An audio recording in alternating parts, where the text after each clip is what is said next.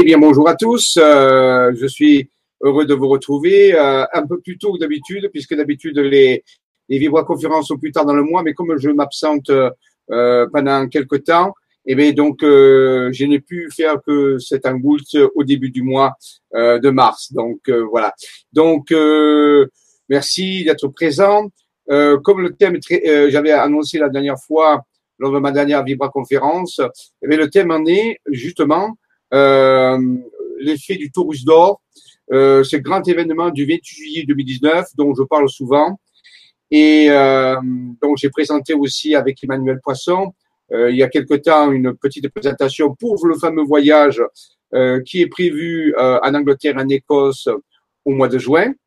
Euh, donc, il y a eu pas mal de personnes qui sont inscrites, donc on va aller travailler à Rossini Chapelle en Angleterre.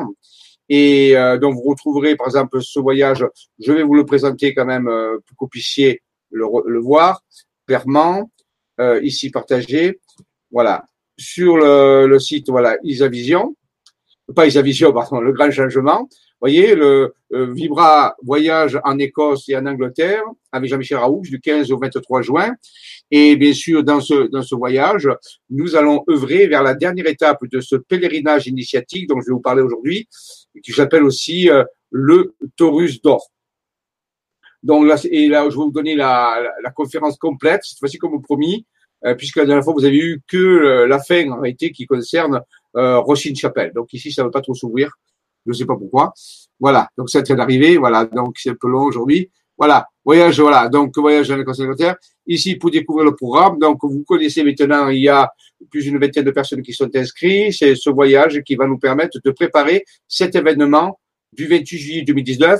Et bien sûr, on va le, le, préparer euh, cette année, c'est-à-dire un an de décalage avant.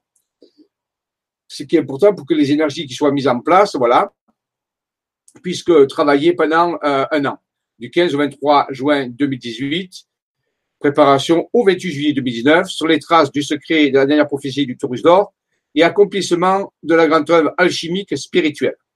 Voilà, donc euh, Angleterre et l'Écosse euh, pendant une douzaine de jours. Tout le programme est sur le site Le Grand Changement, la section pro, euh, voyage. Si vous voulez encore voir s'il y a encore quelques places, vous pouvez, je pense, voir avec Emmanuel si ça vous intéresse de participer à cette grande aventure extraordinaire euh, de préparation à cet événement. Voilà. Donc ça, c'était pour pour remettre les choses en, place à ce niveau-là. Voilà, je vais arrêter le, le partage.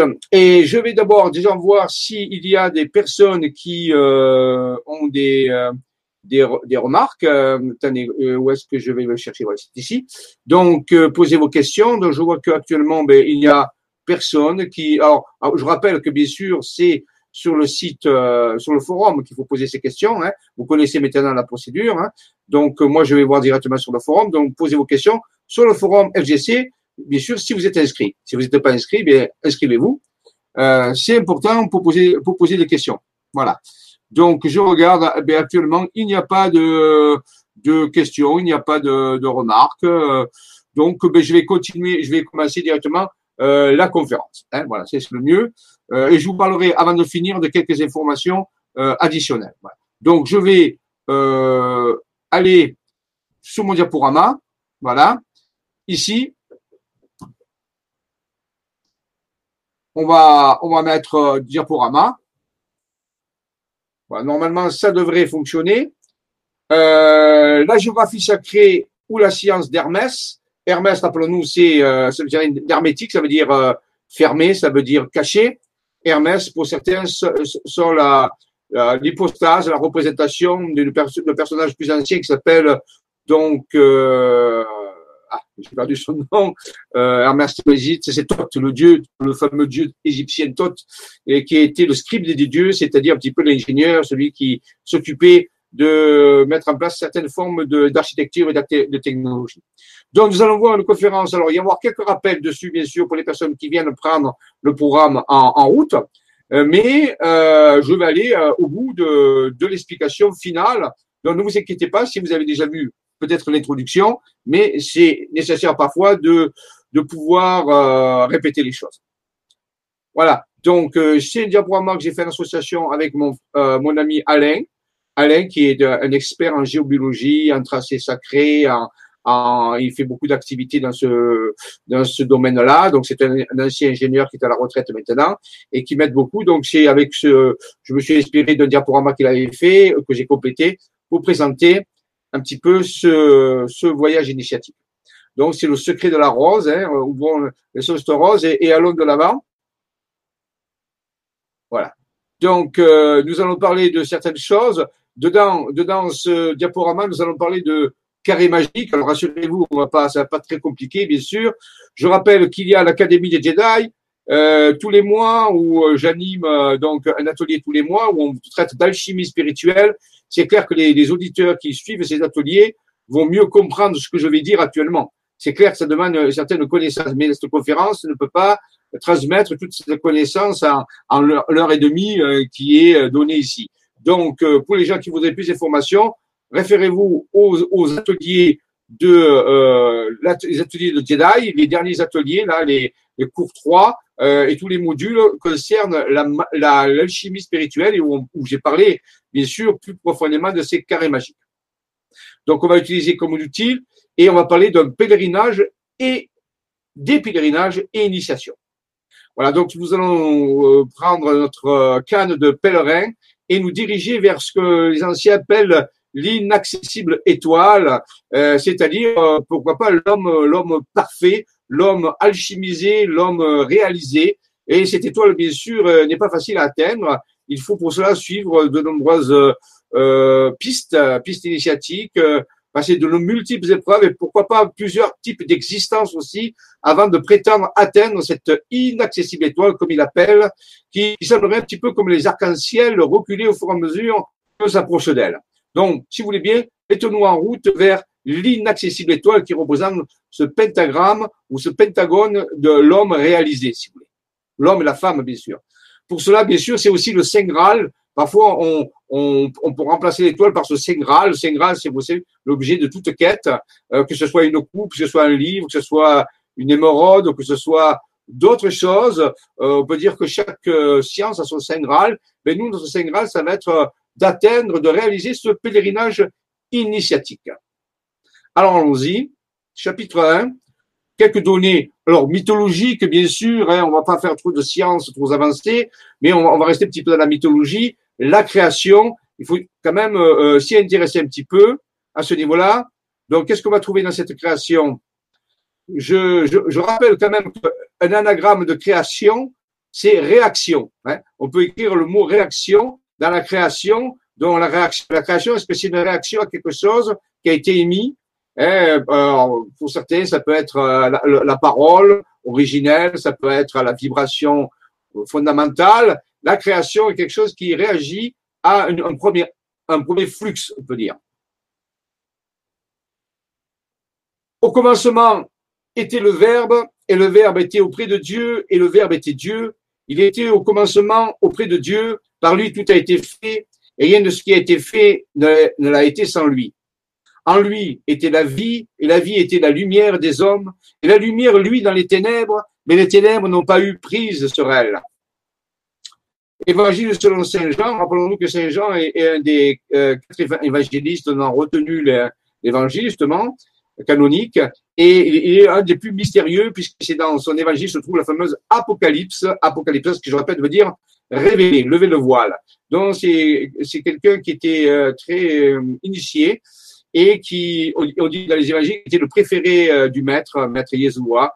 il dit souvent était le préféré, donc peut-être quelqu'un qui avait eu reçu des informations ou des révélations un peu plus avancées que les autres apports, c'est possible.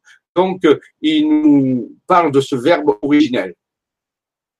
Voilà, bien sûr, on a toujours la traditionnelle image de ce Dieu alors ici, bien sûr, euh, on va aller au-delà de ça, mais bon, bien sûr, Dieu, euh, cet esprit, cet grand esprit, cet esprit, si on veut envisager cela, bien sûr, hein, on pourrait pas l'envisager, mais si on l'envisage pas, on, s'arrête, bien sûr. Donc, euh, dans ce cas-là, on va envisager ça, cette présence cosmique. Estelle l'appelait l'esprit cosmique, d'autres l'appellent de différentes façons. nous, cette image représente une façon anthropomorphe de le présenter, bien sûr, il faut aller au-delà de ça. Mais donc cette présence, on va faire l'hypothèse, si vous voulez, de, la, de cette présence, de ce champ fondamental dans l'univers qui organise l'univers. Donc ça, c'est vraiment quelque chose qui, dans notre quête va être obligé de pouvoir envisager l'existence au moins d'un champ fondamental qu'on peut appeler de différentes façons, mais qui euh, est, à, est à l'origine de la création.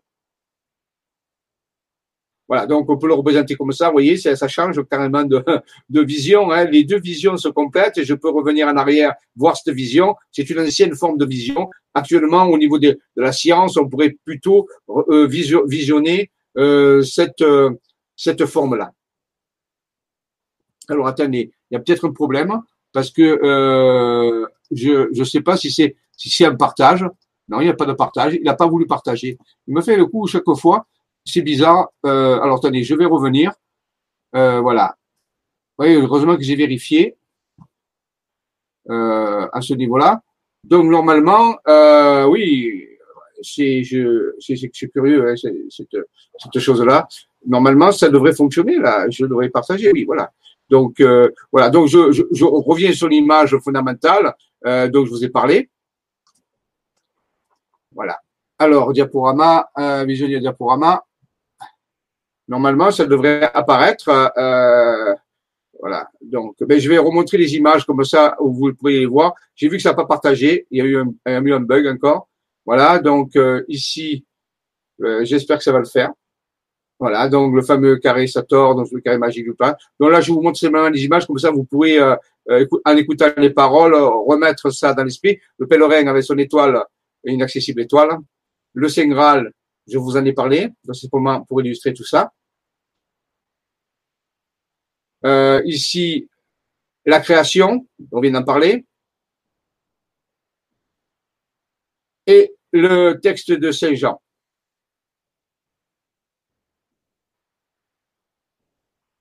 la vision anthropomorphique ancienne du créateur et la vision un peu plus moderne qu'on veut envisager d'un champ, on peut dire, de création au niveau quantique, un champ fondamental. J'espère que ça partage. Je vais vérifier. Oui, normalement, ça partage. Alors, ici, Alors, ouais, c'est un peu embêtant. Hein. Voilà. Je ne comprends pas pourquoi je le vois, sur mon retour, je le vois pas. Alors, c'est un peu bizarre. Mais normalement, ça devrait le faire, hein, ça devrait partager. Hein. Je ne saisis pas.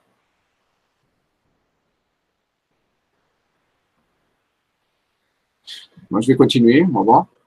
Donc, euh, oui, différentes visions de ces, euh, de ces structures euh, à ce niveau-là.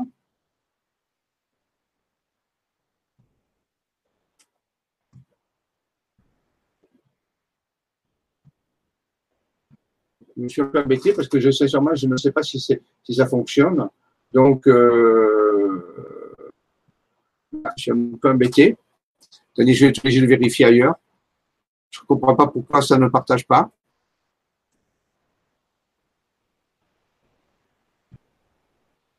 je vérifie sur mes écrans. Comme Dolly n'est pas là aujourd'hui, eh j'ai pas de retour, donc euh, ça me ça me. L'autre fois, j'ai fait une, heure de conférence et, et, et beaucoup n'étaient pas là. Et là, pourtant, j'ai bien partagé mon écran, mais je m'excuse, mais c'est un problème de technique. Je ne sais pas ce qui ce qui peut se passer. Euh, on ne voit pas les images. Pourtant, si, hein. Pourtant, si, hein, ça, ça, doit le faire. Je ne, je ne saisis pas. Écoutez, je vais continuer. Euh,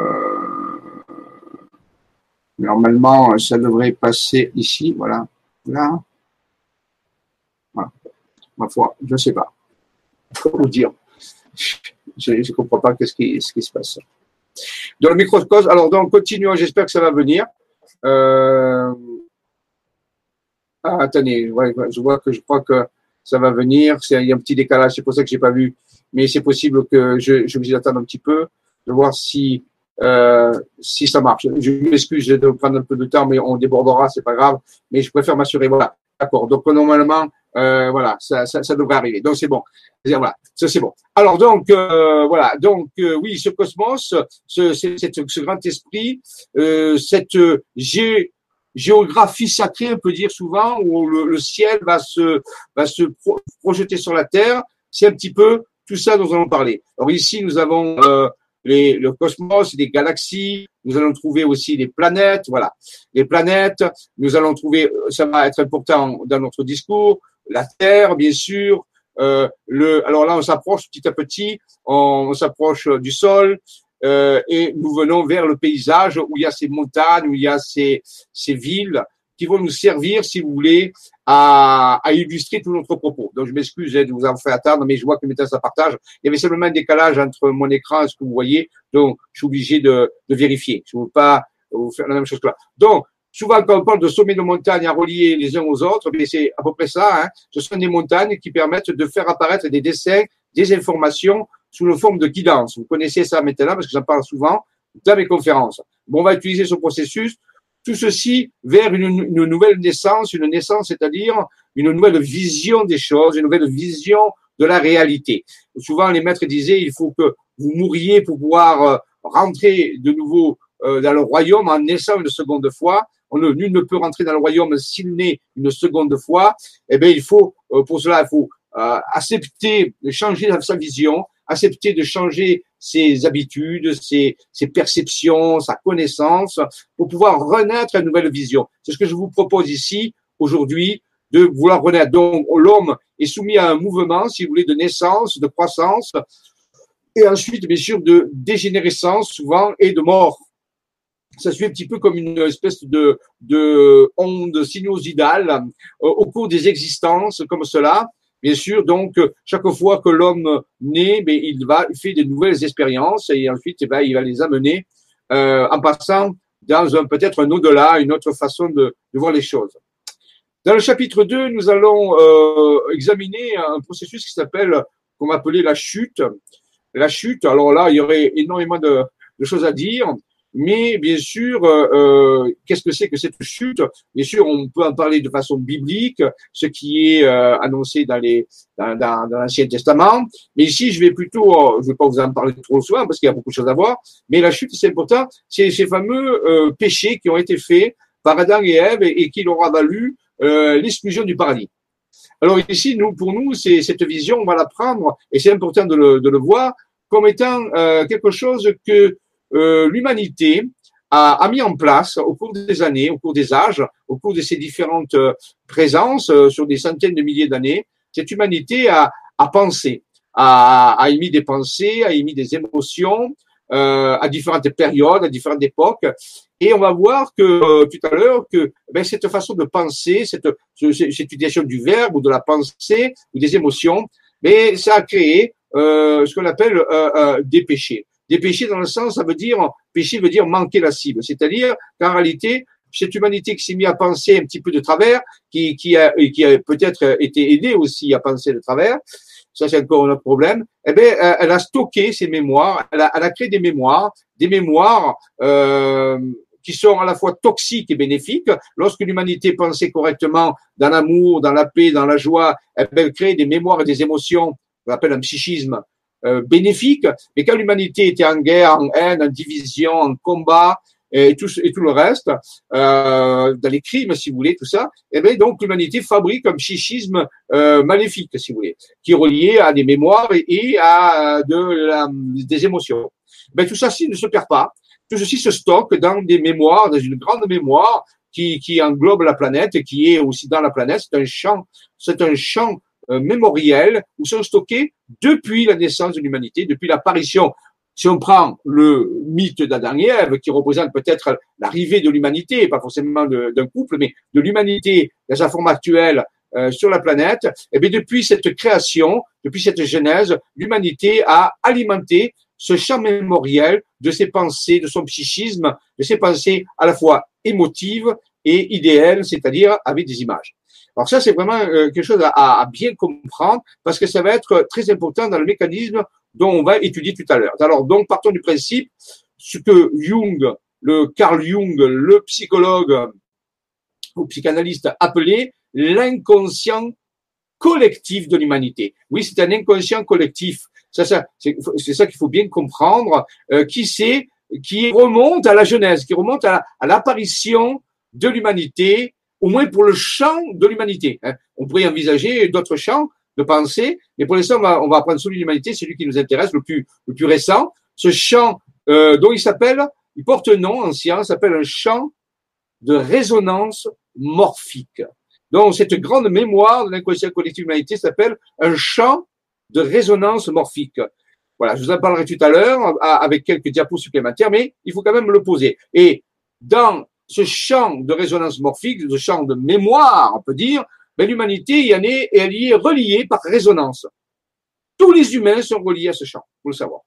Euh, et euh, il a été alimenté pendant des centaines de milliers d'années, donc il a grandi, il s'est déployé, et tous les humains sont reliés à ce champ en permanence et maintiennent ce champ en fonction, en, en alimentant. C'est à la fois le champ s'alimente des pensées et du psychisme des humains, des émotions, mais en même temps, les humains sont reliés aussi à ce champ. Et, et c'est ce champ qui assure, on peut dire, la, la coexistence de la mémoire collective de l'humanité. Donc, vous voyez, c'est dans les deux sens. À la fois, on l'alimente et à la fois, il nous soutient. Donc, et, et ce qu'il y a dans ce champ, bien sûr, est très important. Mais nous, on peut dire qu'il y a aussi des péchés capitaux, c'est-à-dire qu'il y a des, des, des, zones très toxiques qui euh, euh, peuvent euh, induire des comportements, induire des formes de pensée, induire euh, certaines choses pour l'humanité. On peut dire que l'humanité serait sous la coupe, on peut dire, de ce champ morphogénétique s'il est bénéfique, bien sûr, ben, ce sont des pensées bénéfiques, ce sont des, pensées d'élévation. Mais si le champ est maléfique, c'est-à-dire qu'il y a des pensées toxiques, eh bien, euh, l'humanité en reçoit, bien sûr, en retour, une influence. Vous l'humanité influence le champ, et le champ, en retour, qui est très ancien, puisqu'il a euh, plusieurs centaines de milliers d'années, euh, influence le comportement de l'humanité. Donc, on pourrait, si on était dans la religion, appeler ça une forme d'envoûtement, on peut dire. On peut dire que nous sommes envoûtés sous la voûte céleste, si vous voulez, par ce champ morphique qui est de partout autour de nous, en nous. Euh, il n'est pas un endroit spécial, il est de nature quantique. Voilà, ça c'est important. Donc pour nous, la, la, la Genèse, l'histoire de Genèse, les sept péchés capitaux, on pourrait parler aussi des sept vertus, parce qu'il y a les sept péchés, mais on, il y a aussi les sept vertus. Eh bien, ça constitue la structure de ce champ de résonance morphique qui, un petit peu, euh, sur lequel l'humanité est reliée. On verra, c'est un facteur très important. Donc ici, on aurait, pour illustrer, on peut dire de façon comique, mais la partie maléfique de ce champ, on pourrait dire, il pourrait s'anthropomorphiser par l'image du diable, pourquoi pas. Hein donc, euh, ce serait ça, ce serait, ben, je veux dire, les, mémoires toxiques, l'ensemble des mémoires toxiques constituerait le côté maléfique, qu'on peut, pourquoi pas, le représenter sous forme d'une forme anthropomorphe, pour s'amuser qui peut prendre avoir aussi des actions au niveau, par exemple, l'utilisation la, la, non judicieuse de l'argent, hein, qui, qui au début est une, un moyen commode de faire du troc, est devenu euh, un, processus vital. Et ça, ça, c'est une déviation. Donc, on peut dire que l'amplification de la valeur de l'argent au niveau euh, de l'humanité est, aussi due à l'influence de ces champs morphiques. Donc, vous voyez, donc euh, l'argent n'est pas ni bon ni mauvais. L'argent est un, outil euh, pour pouvoir euh, faire fonctionner les sociétés. Mais quand il prend la, une, une trop grande importance et, qui permet des exactions en pagaille, eh bien là, à ce niveau-là, on peut dire qu'il il a dévié de sa fonction. C'est pas l'argent qui a dévié, c'est l'humain, sous l'influence du champ morphogénétique aussi, qui ont pu dévouer, euh, se dévoyer. Donc, c'est devenu le dieu dollar ou le dieu livre ou le dieu yen, comme on veut, ou le dieu euro. Et c'est comme une forme de, d'envoûtement hein, qui, qui, qui est ça. Et ça, c'est quelque chose qu'il va falloir traiter pour passer à autre chose parce que ça va amener, euh, ça amène des problèmes colossaux actuels. Voilà, on peut dire c'est, voyez là, c'est le côté maléfique du champ morphogénétique, on l'appelle aussi le champ morphogénétique ou de résonance morphique. Euh, donc, euh, il, il nous tient sous sa coupole et tant qu'on n'a pas modifié ce champ, mais ce champ existe et on continue à l'alimenter on continue à grossir. Donc, rappelez-vous, vous pouvez aussi mettre des bonnes pensées. Alors, on peut remplacer par ce personnage pas très sympathique par un autre personnage plus angélique. Et ça, c'est par contre la partie euh, bénéfique du champ. La question, c'est quelle est la proportion entre le côté toxique et le côté non toxique du champ Et c'est ça la question. Eh bien, il suffit d'observer comment vit la planète, comment vit l'humanité globalement. Et si on regarde globalement comment le vit aujourd'hui et depuis on peut dire dans son histoire, on aura un petit aperçu de la structure, on peut dire, euh, partagée de ce champ. Le pourcentage, d'après moi, de mémoire toxique est beaucoup plus élevé que le pourcentage de mémoire bénéfique. Donc ça, c'est quelque chose à savoir. Hein, souvent, on, parle de manipulation, mais ici, il faut savoir que nous-mêmes, nous sommes envoûtés ou manipulés par nos propres pensées, nos propres champs de pensée qui se sont, qui se sont agglutinés jusqu'à former une structure qui nous, qui nous contrôle, pratiquement. Chapitre 3, bien sûr, il faut penser de réconciliation, c'est-à-dire de modifier, est-ce qu'on peut, la question c'est est-ce qu'on peut modifier la nature de ce champ? Est-ce qu'on peut modifier, pas forcément sa nature, mais sa constitution? Est-ce qu'on pourrait euh, diminuer les mémoires toxiques et faire augmenter les mémoires bénéfiques? Oui, bien sûr, on peut le faire, euh, mais c'est relativement long, bien sûr. Hein. Il faudrait changer toute notre façon de penser, toute notre façon de vivre, et comme nous sommes actuellement très nombreux sur la planète, 7 milliards, c'est pas une mince affaire avec toutes les religions, toutes les façons de penser, toutes les politiques, toutes toutes les structures sociales. C'est quelque chose d'assez très difficile. Donc, la, la réconciliation serait euh, justement de comment peut-on changer euh, un petit peu la, la structure de ce champ, la structure, la répartition des mémoires toxiques et des mémoires bénéfiques pour cette fois-ci le faire revenir dans une prépondérance de mémoire bénéfique. Ici, c'est représenté dans la chapelle Sistine, justement, cette reconnexion, on pourrait dire, avec la, la partie euh, lumineuse hein, de la divinité. Alors, les anciens, bien sûr, au cours des âges, ont construit différentes structures dont on se pose encore la question actuellement comment ils ont fait. il y a différentes approches. Euh, c'est pas une conférence pour répondre à ces questions, mais bien sûr, euh, ça pose des questions extraordinaires entre les pyramides, les mégalithes, euh, les aussi chamans, les, types de, de façon d'appréhender la, vision de la nature par différentes sociétés dites primitives, le chamanisme, les, les, les, les Bushman, ceux d'Australie. Vous voyez, il y a plusieurs, plusieurs peuples comme ça qui vivent de certaine façon et euh, qui, qui sont pris de façon étrange à partir de notre vision actuelle. Les fameuses pyramides aussi au Mexique. Hein, donc, toutes ces choses-là qui, qui parsèment un petit peu notre planète et qui nous obligent presque, pour ceux qui le veulent, à, se poser des questions et pourquoi pas à essayer de revoir un petit peu euh, notre histoire. Bon, ça, c'est un coup. L'influence de la pensée, je vous l'ai dit tout à l'heure, ici on a un moine bouddhiste qui est en méditation et qui crée une zone de pensée, une, une influence, une intention dans sa pensée. Bien sûr, ici, il a un caractère paisible, bénéfique, lumineuse, mais c'est la même chose lorsqu'on crée des choses qui sont toxiques. Et c'est ces, ces champs de pensée qui vont alimenter le champ morphogénétique. Donc, c'est à peu près ça. Bien sûr, il y a les grandes religions, les grandes formes de pensée, comme la religion euh, catholique et chrétienne, les religions islamiques, les religions, on peut dire les philosophies bouddhiques, les religions indiennes, indiennes de, de l'Inde, euh, et puis d'autres types de, religions, bien sûr. Euh, tout ça on configure à une action sur ce champ morphogénétique, bien sûr.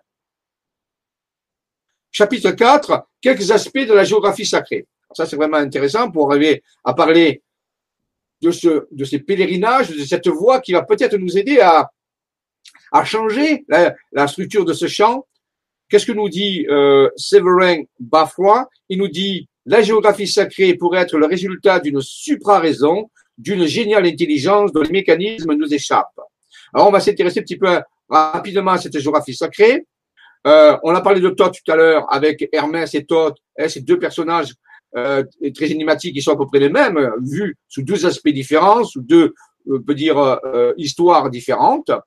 Euh, il va nous parler de la table d'émeraude. La table d'émeraude, c'est un, c'est une connaissance qui a été transmise euh, depuis l'Égypte, on peut dire, et qui va nous parler d'alchimie. Vous voyez, la, table de l'émeraude. L'émeraude qui se dit aussi Esmeralda.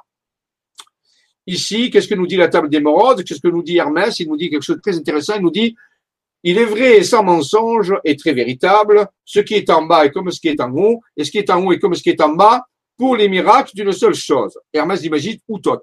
Donc il nous dit qu'il y a un, reflet, euh, un miroir entre ce qui se passe dans la partie céleste des choses et la partie terrestre des choses. Il faudrait que les deux soient en résonance, en image, on peut dire. Et ça, ça. Et, la géographie sacrée va euh, utiliser ce principe de voir si sur Terre, sur cette planète, sur la surface de la planète, les anciens n'auraient pas configuré certains éléments pour refléter le ciel, pour se mettre en résonance avec ce ciel, euh, ce ciel astronomique, on peut dire. Donc ça, c'est c'est un c'est un grand principe.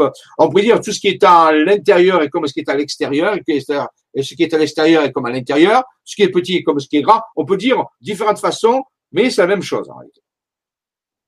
Donc ici, des petits exemples rapides. Euh, les Égyptiens, certains, alors bien sûr tout ça, ça peut être plus ou moins réfuté, hein, mais actuellement je vais moi dans cette direction-là on, certains, euh, comme Boval, le chercheur Boval a pu euh, montrer que, par exemple, eh bien, sur le plateau de Gizeh, les trois pyramides, euh, Khéops, Képhren, Mykérinos, comme on les appelle, ben, sont euh, pourraient refléter quelque chose qui est dans le ciel, qui est la, ceinture d'Orion. Donc, euh, avec la petite, et moyenne et grande étoile, Anilam, Anita, et Mintaka, donc pourrait représenter la structure des trois pyramides sur le plateau de Gizeh. Donc, euh, c'est très intéressant. Et c'est appliqué le principe d'Hermès Trimégiste. Alors, bien sûr, ça met en résonance, si vous voulez, la Terre avec le ciel. À des moments précis, il y a une forme de, puisque c'est identique, puisque ça se reflète, il y a une forme de d'ouverture et de résonance et de passage. C'est très important la résonance. D'autres ont pris ça aussi plus tard avec, par exemple, les Templiers. Euh, certains disent que les Templiers avaient une connaissance à ce niveau-là de géographie sacrée et ont pu installer euh, des commanderies, non pas au hasard un petit peu sur le territoire de France et ailleurs, mais en respectant ce principe de miroir céleste et terrestre, de résonance, de configuration. Nous avons trouvé, nous, des éléments qui vont dans ce sens. Il y a aussi des grands édifices comme par exemple Notre-Dame de Paris, qui est une cathédrale, certains disent, qui est codée euh, d'une certaine façon pour parler d'alchimie, d'alchimie spirituelle. Hein, donc il y aurait euh, une connaissance alchimique dans la, le décorum ou la décoration de cette euh, cathédrale qui n'a pas été posée aussi n'importe où. Bien sûr.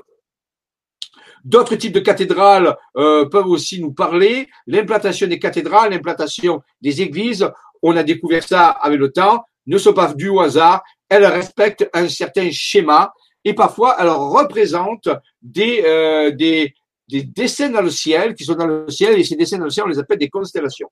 Donc parfois euh, lorsqu'on relie certaines cathédrales entre elles, on retrouve le schéma de d'images célestes euh, dans le ciel. Donc, ici, vous avez quelques cathédrales qu'on vous montre. Je passe assez vite parce que c'est pas le but de la conférence d'aujourd'hui, mais c'est essentiel pour parler de ce que je vais vous parler. Eh bien, ici, certains, comme Louis Charpentier, a fait un rapport en, montrant que ben, les cathédrales du nord de la France, si on les relie entre elles, Bayeux, Amiens, Reims, Chartres, Évreux et d'autres, eh bien, en réalité, pouvaient euh, se mettre en résonance avec une constellation dans le ciel. C'est à peu près le même schéma de la constellation de la Vierge. Constellation de la Vierge avec Notre-Dame de l'Épi, de, de Alpha de l'Épi. Et euh, donc, ça voulait dire que ces cathédrales se mettent en résonance avec la Vierge. Ça tombe bien, puisque la Vierge est appelée aussi Notre-Dame. Et ces cathédrales sont appelées des Notre-Dame. Voyez? Donc ça, ça fait, c'est très intéressant. Ça veut dire que les anciens euh, avaient une connaissance des choses que nous avons perdues, euh, puisque nous, nos maisons, quand nous construisons nos villes, ben, on, on, on les organise pas selon des constellations ou selon des schémas dans le ciel. voyez? Et même si on le faisait, il faudrait comprendre pourquoi on le fait, quel, euh, quel est le, le, le, pourquoi de, de, faire ça et quelle est l'utilité. Donc les anciens avaient une connaissance que nous avons perdue et qui leur permettrait d'obtenir des, des, des, aides, des soutiens, des fréquences en, en positionnant des structures comme des temples sacrés, comme les cathédrales.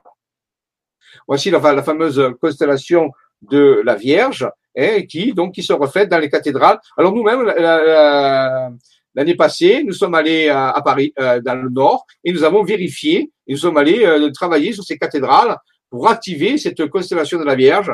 Et il s'est passé des choses très étranges. On a eu des synchronicités, on a vécu des moments très forts, il y a eu des énergies très puissantes. Donc l'homme peut interagir, bien sûr, euh, avec ce système lorsqu'il va sur les lieux et il sait que ces lieux ben, sont configurés comme des constellations.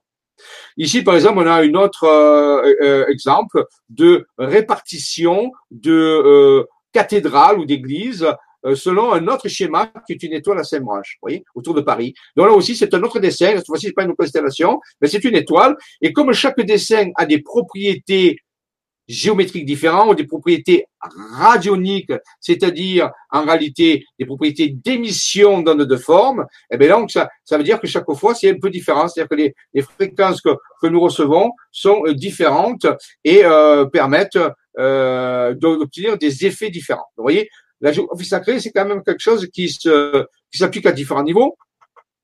Nous pouvons aussi aller euh, à ce niveau-là au niveau de la haute, en Normandie, hein, par exemple en Normandie, la fameuse aiguille creuse, hein, que, tout le monde connaît en moins une carte postale, avec, j'en ai déjà parlé de ça, mais c'est bien de le redire, avec euh, le fameux, euh, donc, notre ami qui a écrit, Maurice Leblanc, qui a écrit les fameux romans d'Arsène Lupin, c'est que tout le monde connaît, enfin au moins les personnes un peu plus âgées, parce que peut-être les jeunes actuellement ils connaissent pas, mais à l'époque il y avait des feuilletons qui parlaient d'Arsène Lupin, moi je, je me rappelle ces feuilletons, et euh, avec Georges Descrières, justement, cet acteur qui est mort il y a quelque temps et qui était qui, qui incarnait Arsène Lupin, ce cambrioleur, ce cambrioleur euh, gentleman qui était initié et qui résolvait des mystères, un petit peu Sherlock Holmes euh, à la française.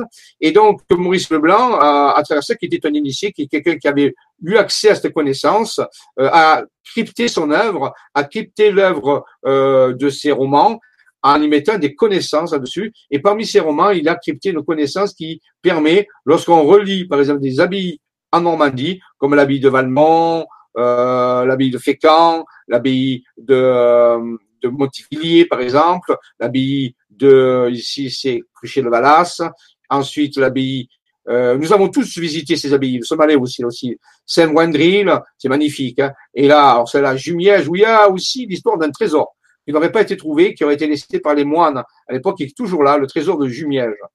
Pour ceux qui aimeraient choisir les trésors, vous avez un endroit où il y a un trésor qui n'a pas été trouvé. Ici, Saint-Martin de Borcherville. Donc, on voit que toutes ces abbayes, quelque part, qui sont là, hein, on regarde la carte, eh bien, si on les relie entre elles, eh bien, vous voyez, on, fait le, principe là, un petit peu comme tout à l'heure, eh bien, qu'est-ce qui se passe? Eh bien, on voit apparaître une constellation, c'est la constellation de la Grande Ourse. Donc, vous voyez, là aussi, c'est notre schéma. On a vu tout à l'heure la constellation de la Vierge, on a vu un exemple avec le pentagramme, avec l'étoile à et ici on voit un exemple avec une constellation qui s'appelle le Grand Chariot, ou la, euh, voilà, la constellation de la Grande Ourse, ou on l'appelle chariot aussi. On l'appelle le chariot ou la poêle aussi, on l'appelle aussi la poire à frire. Et donc, vous voyez, là aussi, on dirait, mais ça sert à quoi? Mais ça sert que c'est, un codage, euh, c'est un codage initiatique qui donne des, informations euh, pour ceux qui cherchent certaines choses, bien sûr. Euh, c'est une connaissance initiatique et ça permet à ces, à ces qui sont configurées comme ça de vibrer selon une, un modèle de reflet du ciel. Voilà. Donc ça, c'est vraiment important à ce niveau-là. Donc bien sûr, ensuite, il faut aller faire le parcours des abbayes pour ressentir les choses, pour vivre des, des, des recevoir des informations. On a fait ça. Alors oui, on l'appelle aussi Ursa Major demeure de Callisto, c'est dans la mythologie grecque, bien sûr. Alors après, il faut s'intéresser un petit peu à la mythologie pour essayer de déchiffrer l'information qui est donnée derrière tout ça. C'est ça, c'est vraiment une première donnée. Mais ensuite, il faut faire toute une étude pour en extraire la substance scientifique, moi, dirais Rabelais, qui nous permet de percer le secret de ce qui a été mis ici. Voilà, si vous voyez, donc là, c'est la constellation telle qu'elle est dans le ciel. Donc, il y a une résonance. Alors, un autre exemple aussi de projection. Vous voyez, c'est, on en trouve nombreux. Ici, c'est une portion du ciel où il y a la constellation d'Orion, on l'a vu tout à l'heure avec les pyramides du plateau de. Il y a une constellation qui s'appelle Procyon, le petit chien. Alors, non, c'est l'étoile Procyon du petit chien, on l'appelle ici Canis Major. On la voit ici. Et ensuite, en bas, nous avons la, la constellation du grand chien Canis Major avec Sirius. Et euh, en dessous, nous avons le lièvre aussi. Ça aussi, c'est intéressant, le lièvre, hein, dans, la symbolique. Euh, ah, par exemple, nous avons euh, dans certains langages, dans un vocabulaire, le fait de dire, par exemple, lever un lièvre, c'est trouver un secret. C'est trouver un trésor. J'ai levé le lièvre, c'est-à-dire j'ai résolu l'énigme. Donc ici, on nous propose de résoudre une énigme parce qu'il faut lever le lièvre, c'est-à-dire voir au-delà du rêve, du, de ce lièvre un petit peu. Comment retrouver aussi Alice Pays Merveille, hein, le fameux lapin, hein, le lapin qui, qui est toujours en retard. Donc, vous voyez, le, le lièvre et le lapin sont pris dans le sens de euh, euh, initiateur, celui qui va vous annoncer qu'il y a un secret à, trouver. Donc, quel est le secret ici? Eh bien, si on relie ces étoiles entre elles, vous voyez, Procyon, qui veut dire avant le chien. Procyon, c'est-à-dire avant le chien. Euh, Procyon, Sirius et Beltégeuse, qui est l'étoile alpha d'Orion. Eh bien, ici, ça fait, on trouve, par exemple, un triangle euh, très particulier. Alors ici, Canis Major, hein, on, le voit. Eh bien, si on résout ça, ça va nous indiquer un lieu très particulier. Et ce lieu, eh ben, il existe en Provence et euh, dans le sud de la France, et nous avons pu le découvrir. Il cache un lieu très particulier que certains appellent Théopolis, ou les anciens l'appelaient Théopolis. Théopolis qui veut dire la cité des dieux. C'est près de Sisteron dans les Alpes d'Haute-Provence.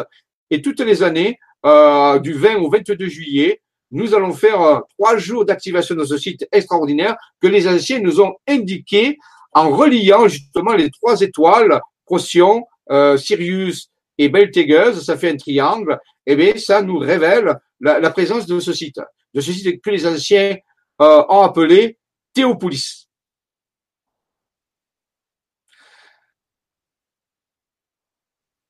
Voilà, donc si je relis euh, mon ami Alain, c'est mon ami Alain qui a trouvé que il existait dans cette région de, des Alpes d'Haute-Provence trois endroits qui sont connectés à cet euh, ensemble de constellations.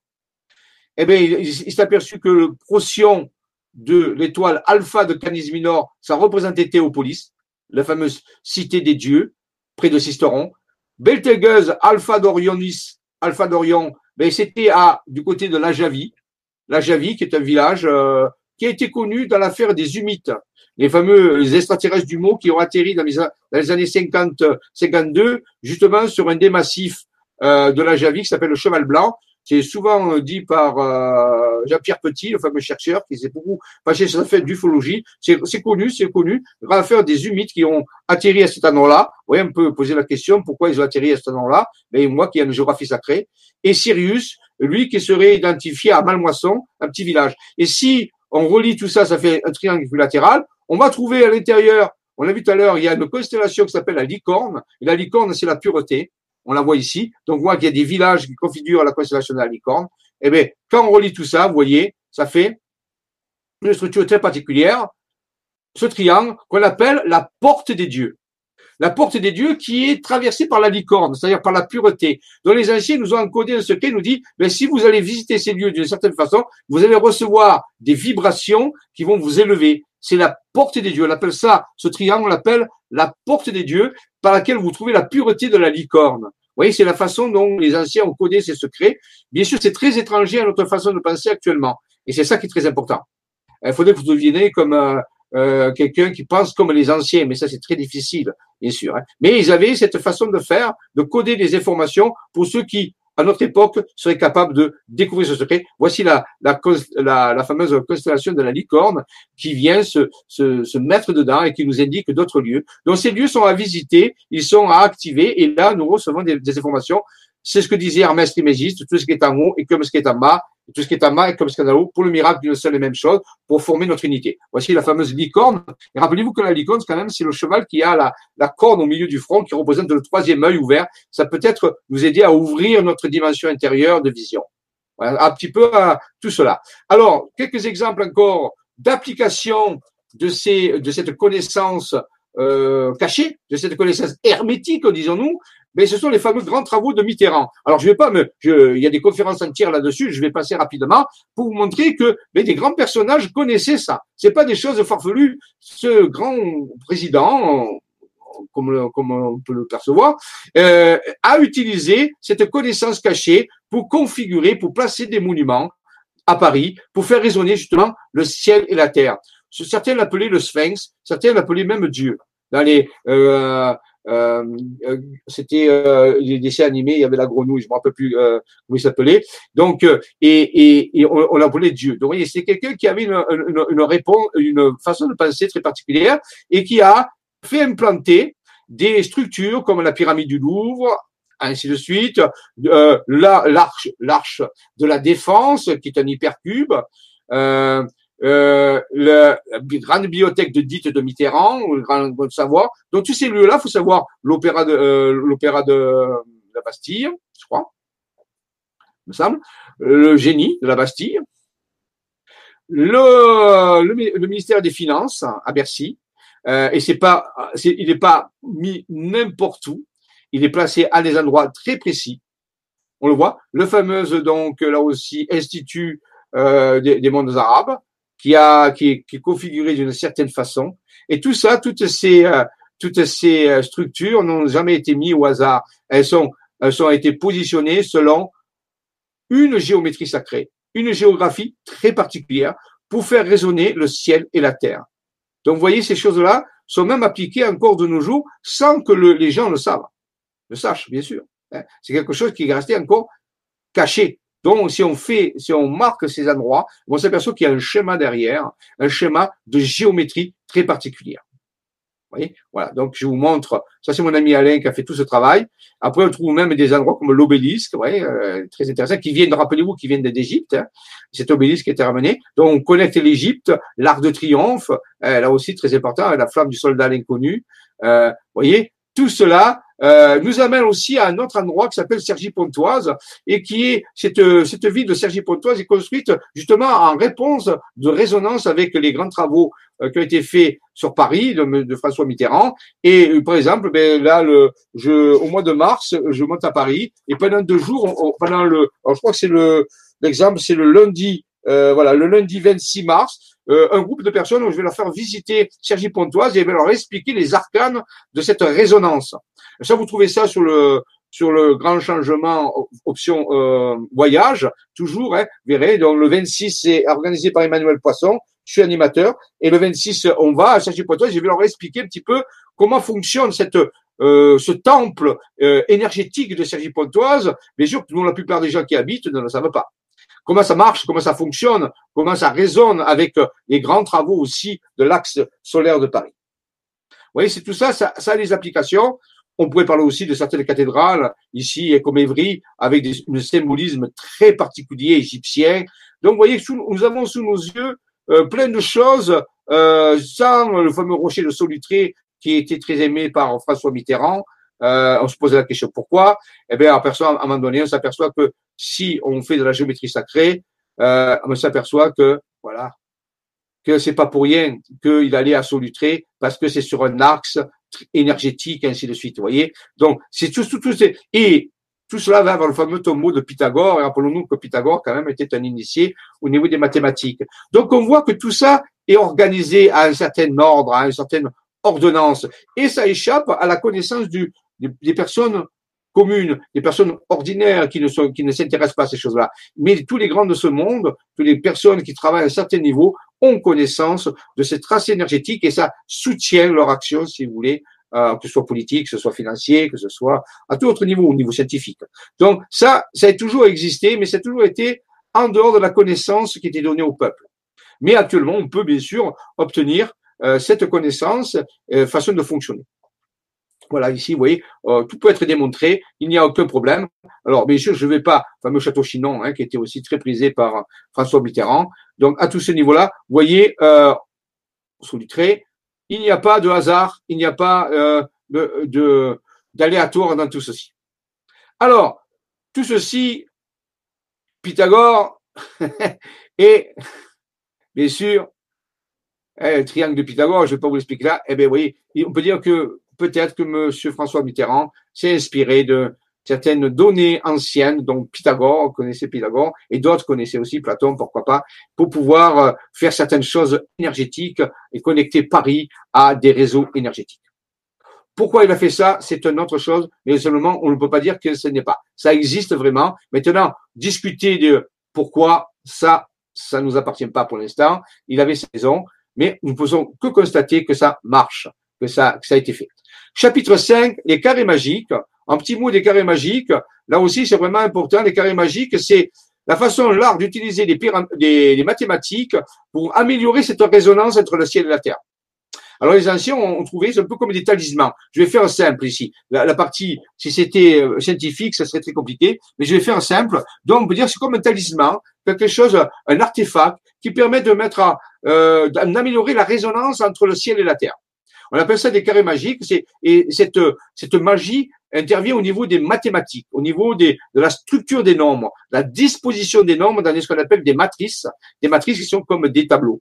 Ça, le tableau s'appelle une matrice en mathématiques, et dans laquelle on met des nombres, mais on n'est pas n'importe comment ces nombres, on les met pour qu'ils aient des propriétés particulières. Et dans le cas d'un carré magique, par exemple, eh bien, tous les carrés magiques obéissent à cette règle. La somme des nombres ou des chiffres sur une ligne est toujours la même. Dans les colonnes, c'est pareil. Et dans les diagonales aussi. C'est-à-dire que pour obtenir un carré magique parfait, il faut que la somme de toutes les lignes, la somme de toutes les colonnes et la somme de toutes les diagonales du carré, quelle que soit la matrice utilisée, soit égale.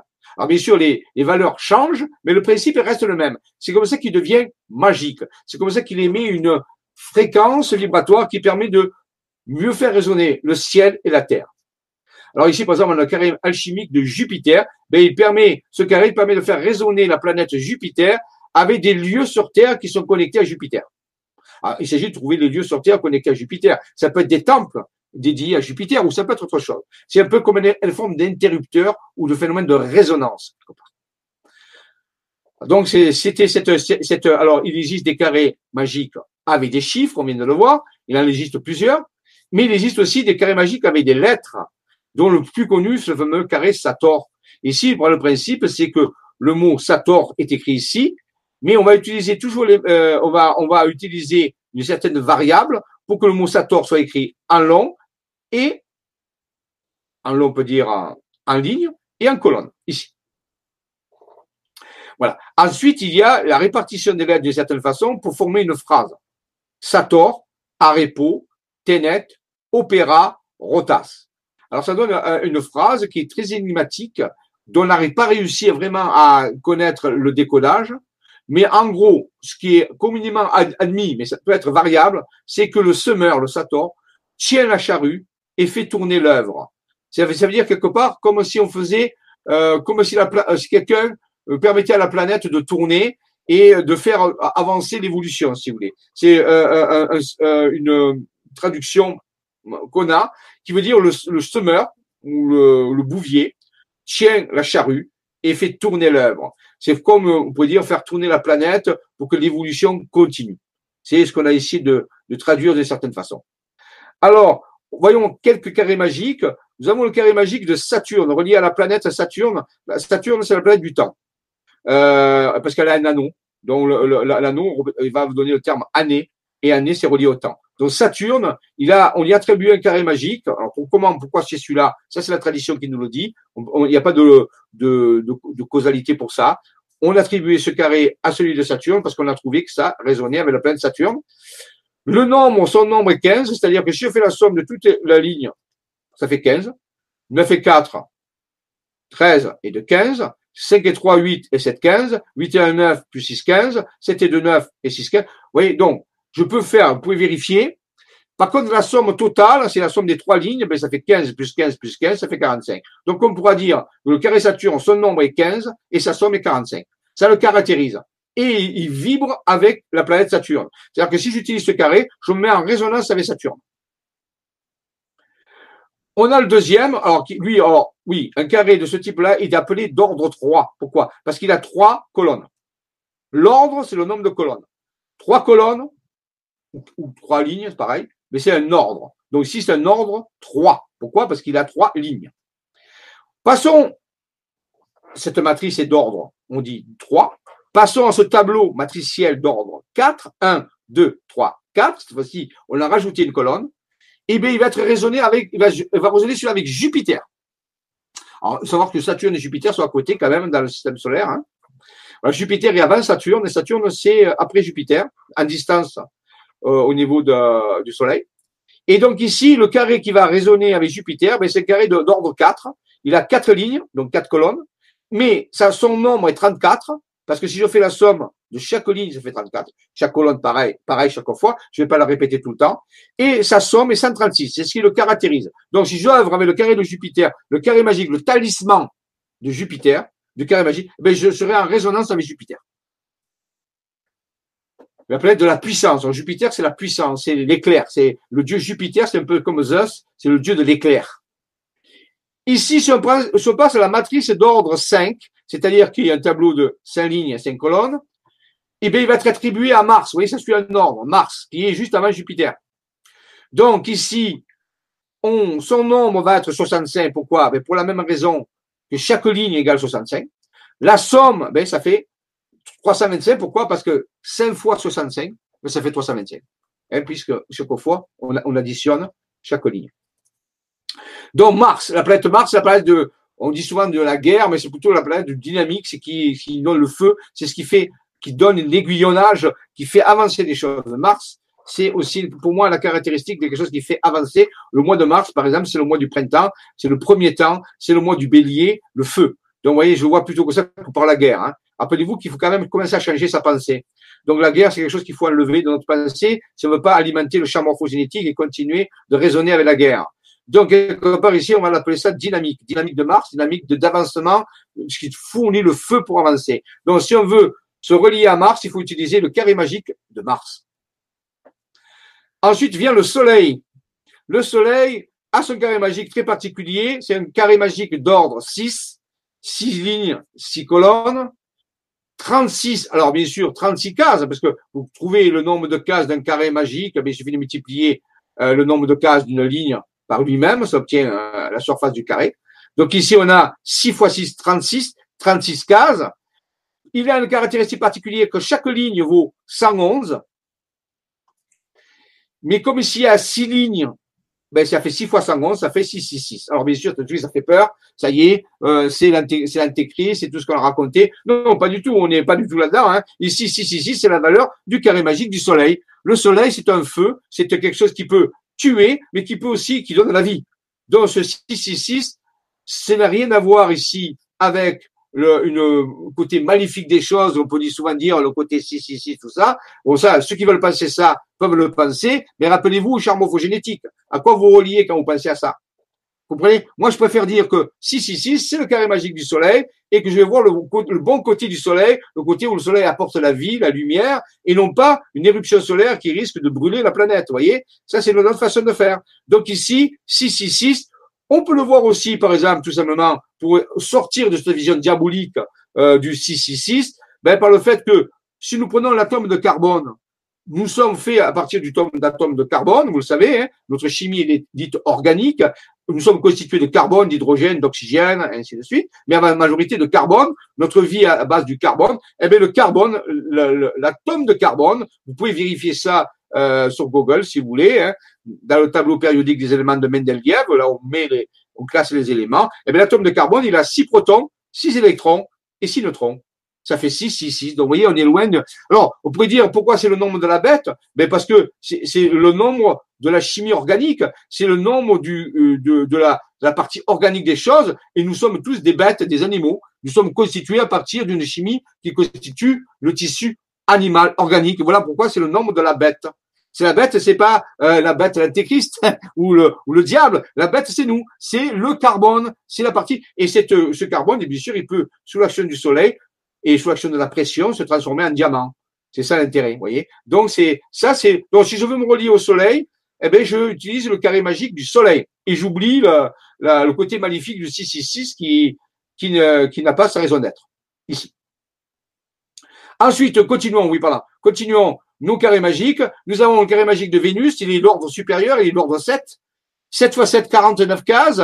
Son nombre est 175. Vous pouvez vérifier, enfin la somme euh, des, de chaque ligne, ça fait 175, mais comme bien sûr on est à 7 fois 175, eh bien, on obtient 1125, c'est sa somme. Vénus, c'est la planète de l'amour. Vous voyez, donc c'est le carré où on travaille avec l'ouverture du cœur. Vénus, l'amour. Quoi, ça peut être aussi à la fois l'amour, on peut dire passionnel, mais c'est aussi l'amour aussi, euh, euh, on peut dire inconditionnel. Vous voyez, l'amour. Donc Vénus, c'est la planète de l'amour. Donc pour raisonner avec Vénus, on utilise le talisman du carré magique de Vénus. Ensuite, on a Mercure, c'est un ordre supérieur et c'est un carré de 8. 8 fois 8, 64 cases. Alors là, on tombe sur des cas particuliers, par exemple, du jeu d'échecs, qui a 64 cases, du jeu de dames, qui a 64 cases, du nombre normalement de codons notre ADN. Nous devrions coder 64 codons. Nous en codons que 20, faut le savoir, et je l'ai parlé déjà de ça. Donc, on a une dégénérescence au niveau du code génétique, mais normalement, nous devrions coder 64 codons, curieusement, dans notre code génétique, vous voyez. Donc, c'est le côté Mercure. Mercure, euh, c'est le carré de Mercure. Mercure, son nombre est 260. Ben oui, puisque la somme de chaque ligne égale 260. Et comme il y a 8 fois 260, ça fait, sa somme est 280. Mercure, c'est le messager. C'est aussi celui qui est associé à Hermès et à Thoth. On l'appelle aussi Thoth, en Égypte, euh, Hermès en Grèce, et chez les Romains, on l'appelle Mercure. C'est le dieu du commerce, c'est le dieu de l'information aussi. C'est lui qui fait circuler. C'est, c'est Mercure, c'est aussi relié au jour de la semaine, mercredi. Alors j'ai oublié de vous dire, on verra tout à l'heure, mais chacun carré magique peut être associé avec une planète, on l'a vu, ou un astre, mais aussi avec un jeu de la semaine. Ça, je l'ai expliqué dans l'Académie des Jedi. Donc, Mercure, le dieu de la communication et du commerce. Ensuite, le carré magique d'ordre 9, il a 9 fois 9, 81 cases. Donc, euh, ça, son nombre est 369, pour le vérifier. Chaque ligne vaut 369, chaque colonne pareil, chaque diagonale. Et sa somme est 3321. Pourquoi? Parce que 9 fois 369, ça fait 3321. La lune, c'est le côté subconscient. C'est le côté inconscient. C'est pour travailler toute la partie intérieure qu'on n'a pas conscience, la lune. Ça, c'est vraiment important. C'est aussi le côté féminin. C'est le côté aussi des, des euh, qu'on appelle euh, des règles des dames. Les dames qui ont euh, leurs règles ou qui ont leur, voilà, leur menstru, eh ben, c'est relié à la lune. Donc, c'est le carré magique qui permet de travailler avec le côté féminin, le côté inconscient des choses. Hein. Ça, c'est vraiment important, très important. Beaucoup de travaux dits occultes se faisaient avec la lune, la pleine lune. Voyez, et là, j'ai curieusement, un jour, nous sommes allés en, visite en Italie, visiter justement des lieux templiers, des lieux énergétiques, et je suis tombé sur ce magasin, curieusement, où il y avait, euh, c'est un magasin de, je sais plus ce qu'il savait, euh, il va des, des, voilà, des, assiettes, des, hein, et il y avait le carré qui était dessiné euh, sur l'entrée. J'ai trouvé ça très en, dessous de la lanterne. Vous voyez, il y avait une lanterne avec une lampe qui était éteinte, mais je pense que la nuit, c'est éclairé. Donc, vous voyez, ça nous éclaire symboliquement. Hein, on peut dire, on est éclairé par, le, par les carrés magiques. Ici, c'est le carré Sator, dit carré de Mars, mais avec les lettres. On peut retrouver aussi dans des villages, des anciens villages en Provence, ailleurs dans le monde. J'ai mon ami Robert Maestrassi qui a recensé en Europe entière plusieurs dizaines d'endroits où il y a justement ce carré Sator inscrit par des anciens, par des, un des plus anciens, c'est à Pompéi, par exemple. On l'a retrouvé à Pompéi. Faut le, faut le savoir. Donc, les anciens connaissaient. Alors, je vais pas décrypter ici ce carré qui est un peu particulier parce qu'il y a des lettres à l'envers. Alors ça, c'est une autre signification, mais je vous montre que ça existe, que les anciens connaissaient. Là, c'est un village en Provence. Euh, je vais vous donner son nom. Peut-être qu'un jour, en passant par là, vous pourrez essayer de trouver ce carré magique. Je ne vais pas vous dire où il est. Il est dans un vieux village qui s'appelle Opède le Vieux. Opède, O-D-P-E-D-E, plus loin, le vieux, V-E-X. Donc, ce jour, vous allez au Pen le Vieux, magnifique village que vous pouvez visiter, vous irez trouver le carré Sator caché quelque part dans ce village. Très ancien. C'est une quête. Alors, voici, euh, je rappelle, d'ailleurs, on a donné la, fameuse euh, interprétation. Voici une interprétation un peu plus élaborée de ce carré Sator, dont ainsi sont tenus Ténet en rotation, rotas, les œuvres opéra, du maître semeur Sator en une ronde d'astres astro qui porte Arepo, qui porte, ça veut dire, c'est, qui partent, qui portent, qui partent, euh, qui partent, ouais, Arepo, autour de Semes ou Tenet, symbolisé par Novelle, le nœud, le cœur, centre de l'univers. On a toujours la même chose, c'est-à-dire, réalité, le semeur tient la charrue et fait tourner l'œuvre. Réalité, c'est un symbole d'avancement, de, d'évolution. On nous indique que, en utilisant les carrés magiques d'une certaine façon, en reliant les astres avec des lieux terrestres, on fait tourner l'œuvre, on fait avancer l'œuvre. Voilà, voilà ce qu'il faut retenir de ces choses-là. Hein?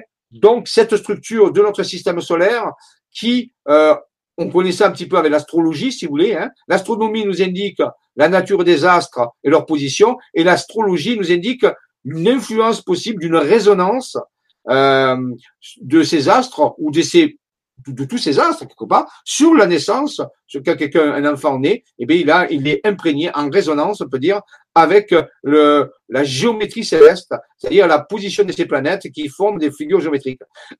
eh bien, les anciens avaient fait la même chose avec les temples. Ils avaient instauré cette résonance, une forme de astrologie, on peut dire, euh, terrestre.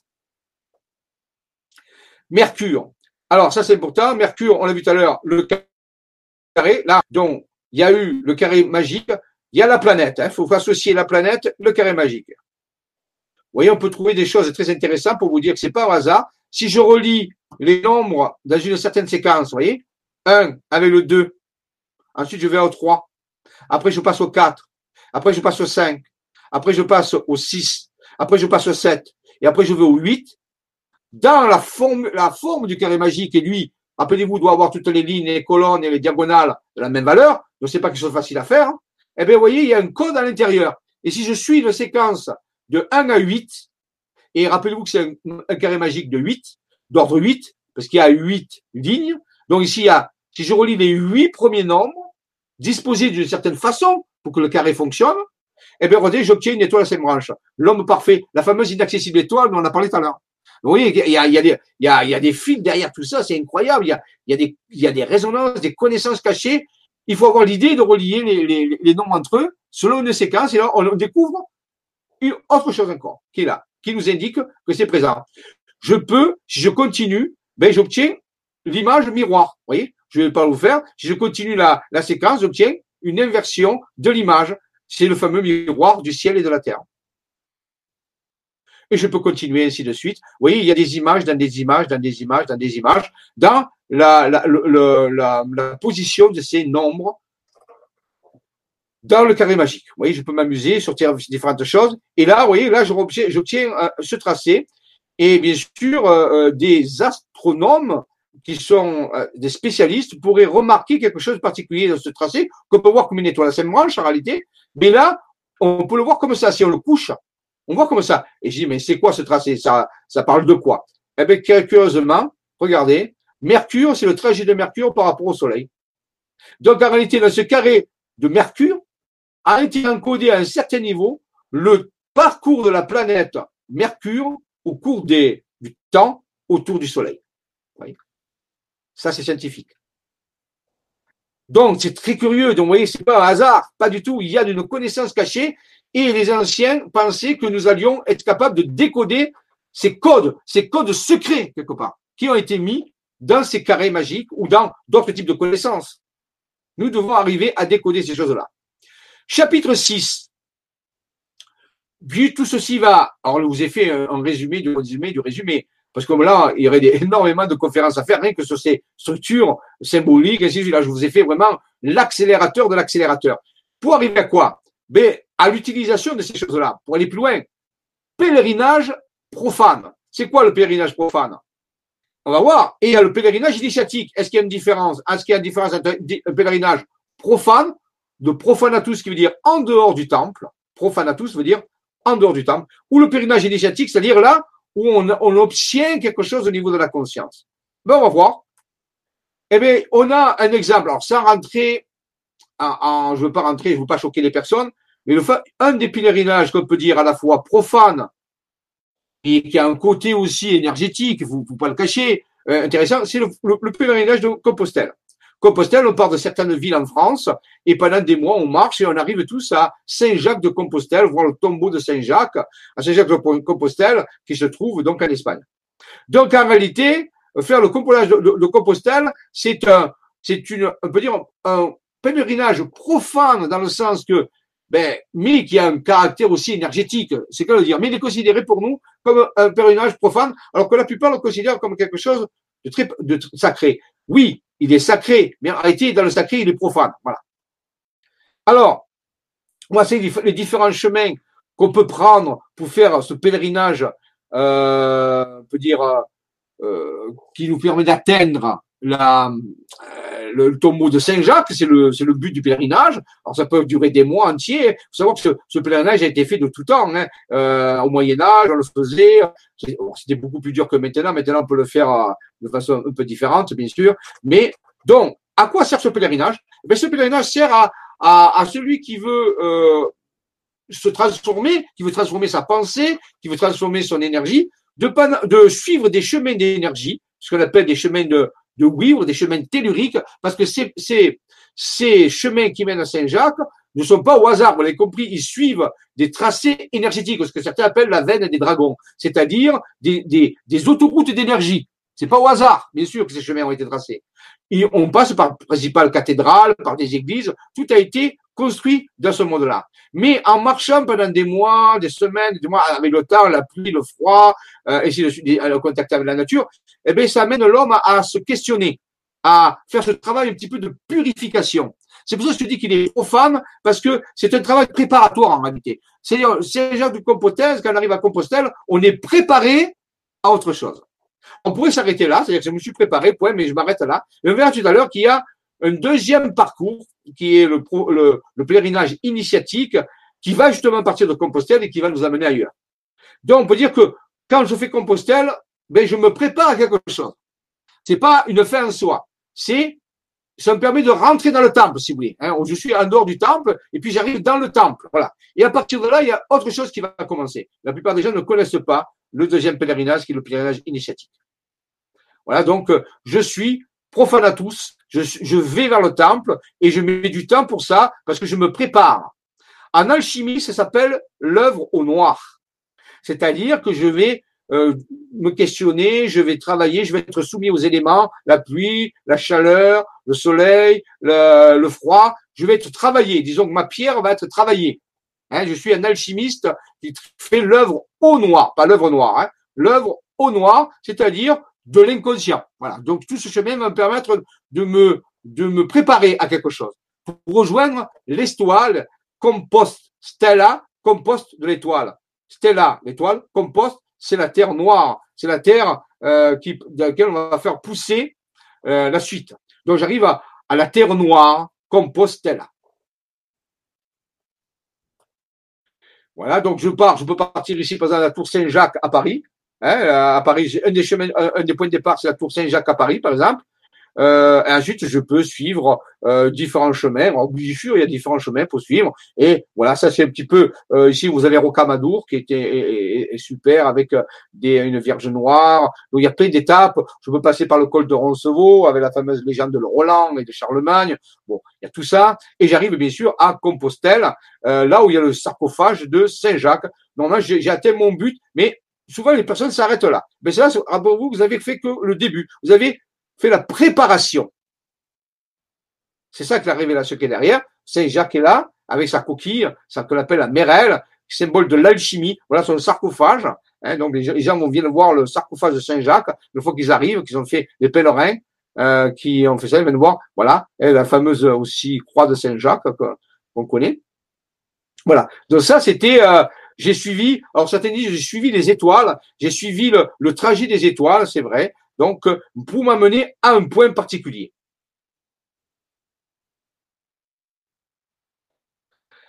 Nous avons pu déterminer, Alain, Alain, mon ami Alain a pu déterminer, entre autres aussi, qu'il y avait un autre pèlerinage qui était plus initiatique et qui se trouve, euh, un point de départ serait au Portugal, dans un lieu templier qui s'appelle Thomas. Alors, si un jour vous allez au Portugal, allez visiter Thomas, pour si vous intéressez aux Templiers, c'est extraordinaire ce que vous allez trouver. Mais prévoyez du temps parce que c'est, euh, même dans la journée, on n'arrive pas à tout visiter. Même c'est fort, puissant, symbolique et non. Thomas, le Portugal, point de départ d'un nouveau. Voyez, il y a du symbolisme. On y est allé, nous, plusieurs fois, hein, euh, sur ce lieu incroyable.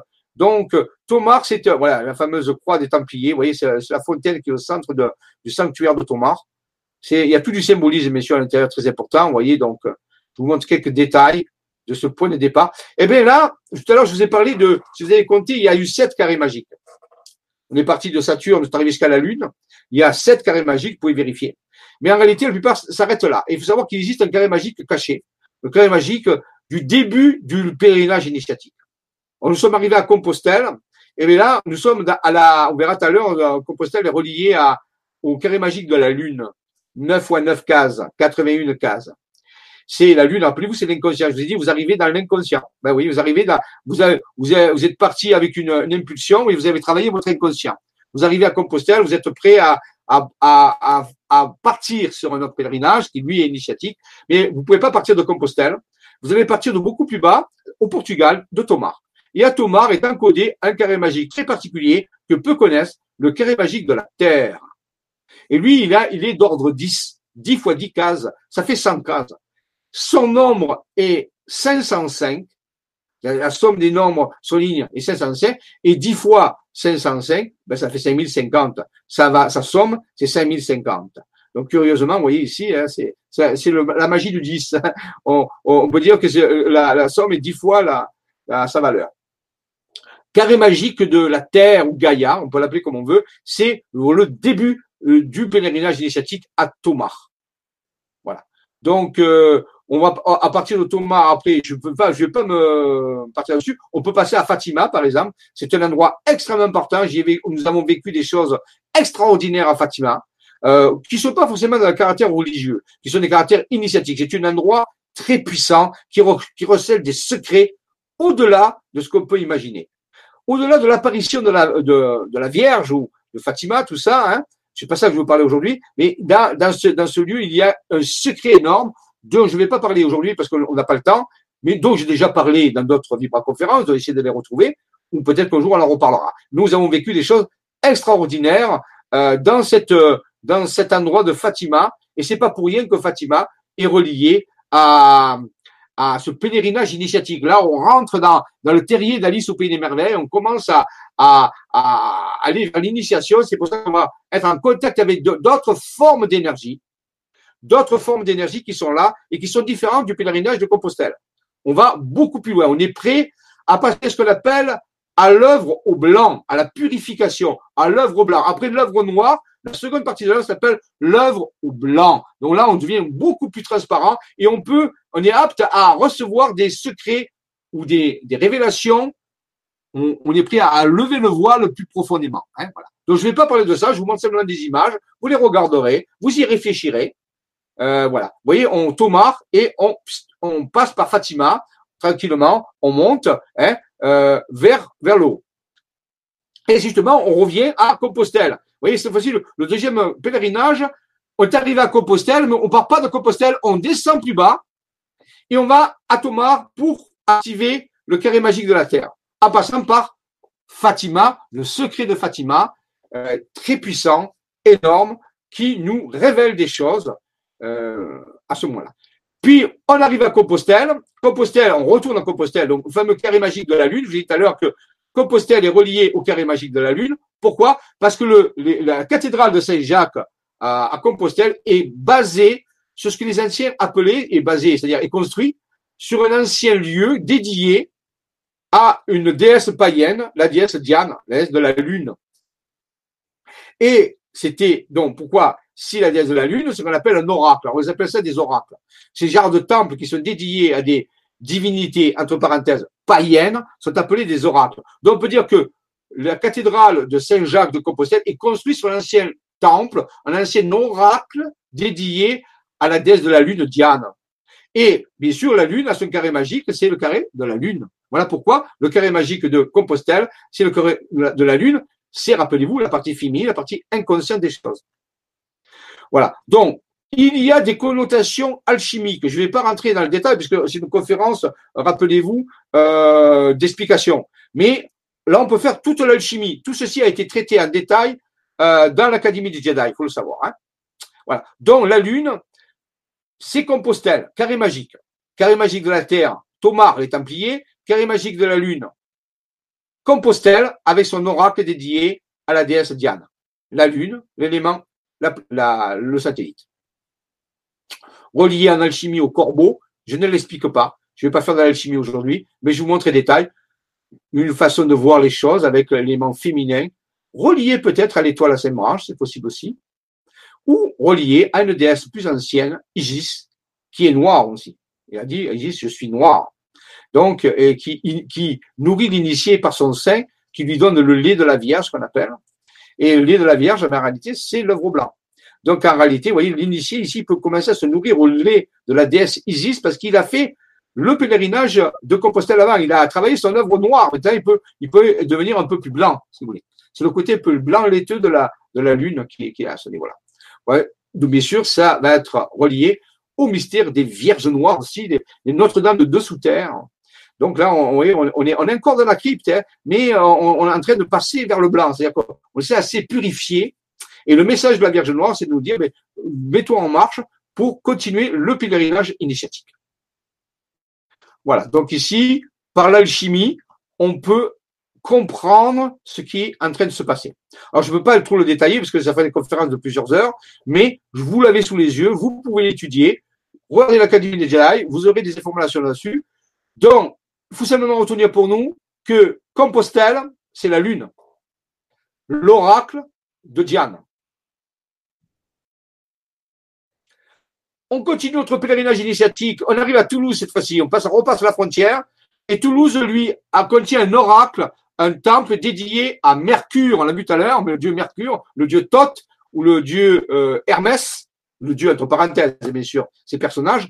Ici, ben, c'est le carré magique de 8, d'ordre 8, 8 x 8, 64 cases, on l'a vu tout à l'heure. Ça, c'est le carré magique de Mercure, bâti sur un ancien oracle dédié à Mercure, à Toulouse. Alors, c'est pas très loin du centre-ville de Toulouse, c'est pas très loin de la, de, de la, de la, de la, de la basilique Saint-Cernin.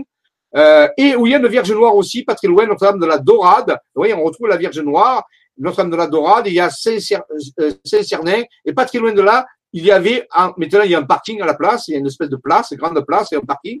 Et bien donc c'était un, un, oracle dédié à Mercure. Donc un endroit dédié à Mercure qui a son carré magique, qui est le carré magique de Mercure, d'ordre 8, 8 x 8, 64. Mercure, donc, quelques images, la planète Mercure. Le pan, c'est dédié à l'alchimie, donc je ne fais pas de détails à ce niveau-là, je vous explique pas l'alchimie. Donc, on l'y relié, tout à l'heure le corbeau, là, on le relié au pan. Voici la fameuse église basilique Saint-Cernin dont je vous parlais tout à l'heure. On va y retrouver un buste dédié à Saint-Jacques. Donc, vous voyez quand même, les anciens ont fait des liens. On trouve le buste de Saint-Jacques dans Saint-Cernin, ainsi de suite. Voilà. Mercure nous montre le chemin. C'est aussi euh, euh, un élément très important au niveau de l'alchimie, le mercurus. Hein. Bon, mais tout ça, il faut vraiment la Vierge Noire, notre âme de la dorade, dont j'ai parlé tout à l'heure. On retrouve, vous voyez, cette, ce, ce, cheminement petit à petit, on nous trace une route. Deuxième, donc, Toulouse, Mercure. Continuons notre chemin, nous arrivons à Orléans, connu euh, au niveau de, Jeanne d'Arc. C'est tout un poème, Orléans, avec euh, Jeanne d'Arc, toute l'histoire de Jeanne d'Arc et d'autres choses. Mais là, euh, la cathédrale donc euh, Sainte-Croix, je crois, d'Orléans, où, est allé Jeanne d'Arc, eh bien, a été construite sur un ancien oracle dédié à Vénus. C'est le carré magique de Vénus. Donc, un ancien temple de Vénus sur lequel on a mis la cathédrale, le Sainte-Croix, je crois s'appelle Sainte-Croix d'Orléans, et donc euh, le carré magique de Vénus. Donc, on continue notre pèlerinage, on passe par là. Vous voyez, ça, faut, on refait un pèlerinage, on passe par tous ces endroits, mais là, on reçoit d'autres types de révélations, des énergies différentes. C'est une œuvre alchimique. En réalité, on s'alchimie, c'est-à-dire, on continue à travailler l'œuvre blanc. On est l'œuvre blanc, là, pour l'instant. On se purifie. On continue à se purifier. Quand on est arrivé, je rappelle, à Compostelle, on était dans l'œuvre noire. Là, tous ces, structures nous, aident à nous purifier encore plus loin, de, stabiliser l'œuvre blanc, d'être beaucoup plus pur. Et on reçoit en même temps, bien sûr, un enseignement plus avancé plus initiatique, d'où le périnage initiatique. Je continue, voilà Vénus, donc, le côté de l'amour, vous voyez, je vois, la planète, on l'appelle aussi la planète rousse, qui a beaucoup de cuivre sur Vénus.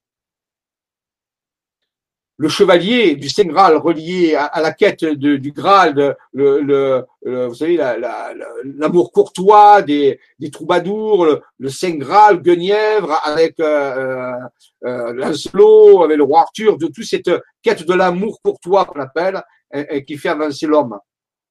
Voilà. Orléans et Vénus.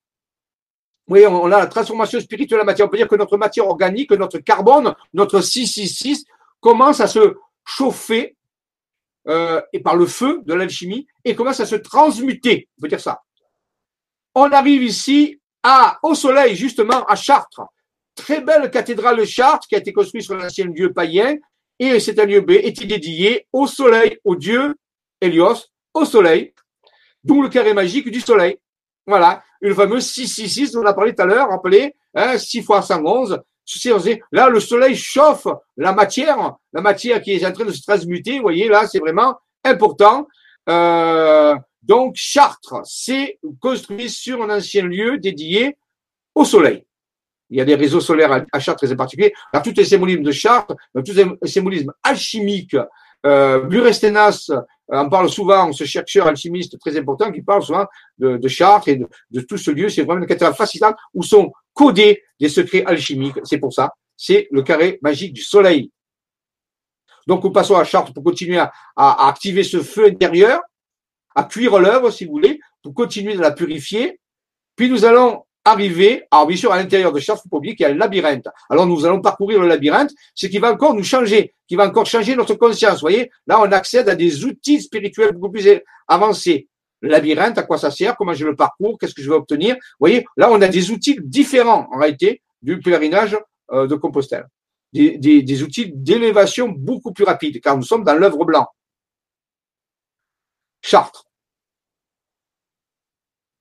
avec la mandorle. Bon, je je peux pas, je passe les détails hein, parce que là aussi, on a rappelé, on a on n'a pas une Vierge noire ici, alors que on pourrait euh, avoir une Vierge noire. Oui, je crois qu'on a une Vierge noire en plus à Chartres. Oui, une Vierge noire à Chartres. Mais aussi, il y a des vitraux très particuliers qui montrent justement cette progression de l'initié qui grandit au cours du temps et qui est guidée.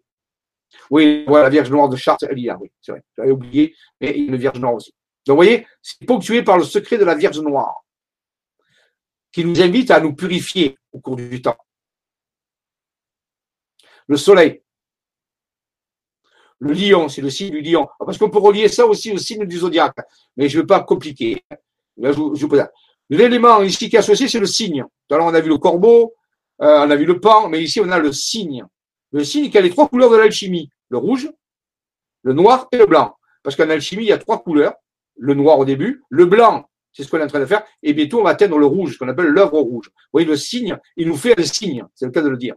Il suffira d'un signe, disait Goldman, l'homme en or. Goldman, l'œuvre en or. Il nous disait, il suffira d'un signe. Donc, suivons ce signe.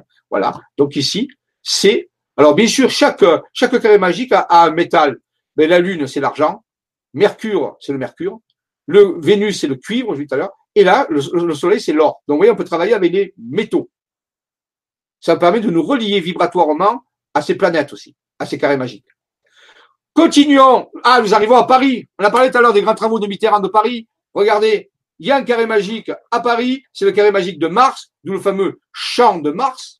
Hein, c'est clair? C'est pour ça que ça s'appelle le champ de Mars. Il y a un, un, une, énergie très dynamique à Paris. C'est euh, bien sûr Mars, l'énergie qui met en route le feu, qui est différent du du Soleil, bien sûr. C'est plutôt la dynamique ici. Et donc, centré bien sûr à Notre-Dame de Paris, euh, la cathédrale alchimique dont on a parlé un petit peu tout à l'heure.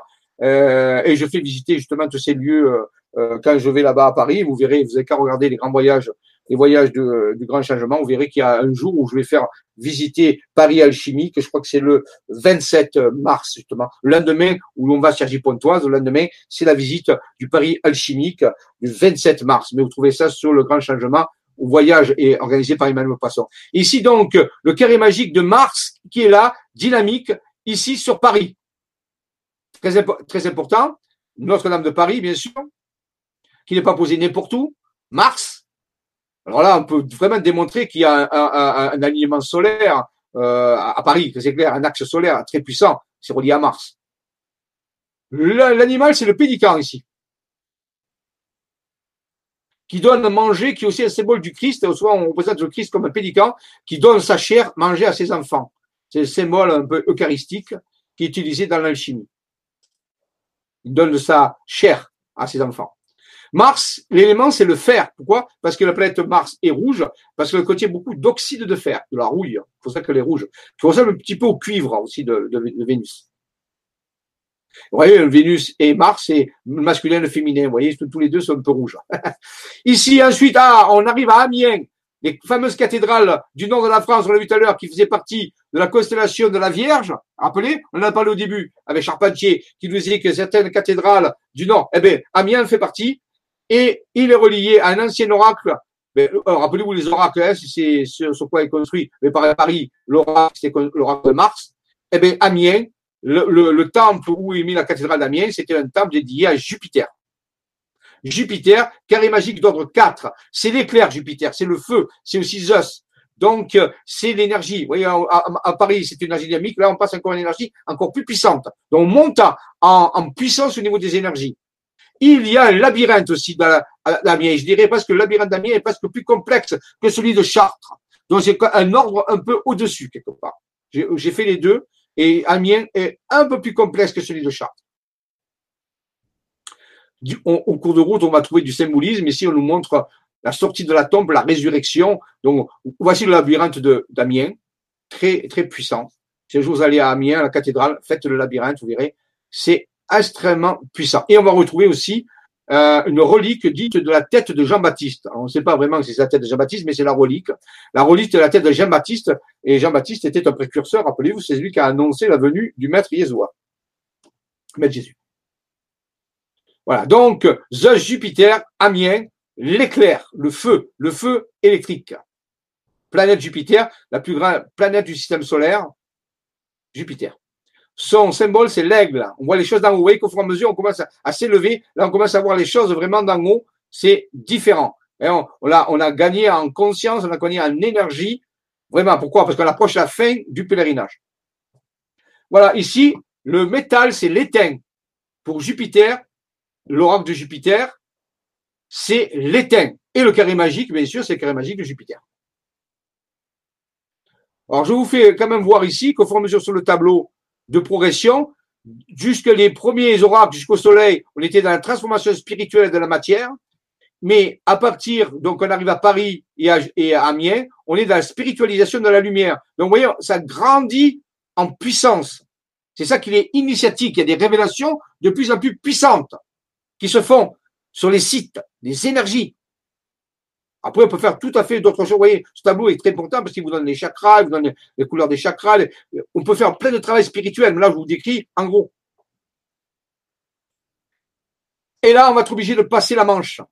On va quitter, on est euh, du côté du nord, on va quitter, on va traverser la Manche et traverser la, mer, traverser l'eau, symboliquement, ça veut dire passer sur l'autre rive.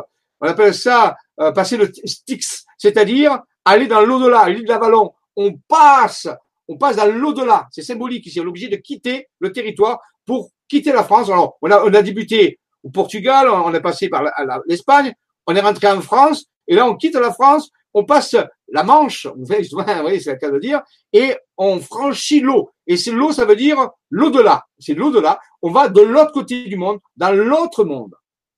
Le pèlerinage va se finir de l'autre côté, en Écosse, près d'Édimbourg, on va trouver Roslin Chapelle, chapelle très initiatique, très décorée, très symbolique, euh, dont là le film Da Vinci euh, Dan Brown fait que le sarcophage de Marie-Madeleine est resté un certain temps à Roslin Chapelle. Bon, ça c'est pour le film Da mais c'est un lieu très très important. Eh bien, on arrive au dernier carré magique, l'oracle l'oracle de Saturne, on peut dire Roslin Chapelle a été construit sur un site ayant relié à l'énergie de Saturne, l'oracle de Saturne.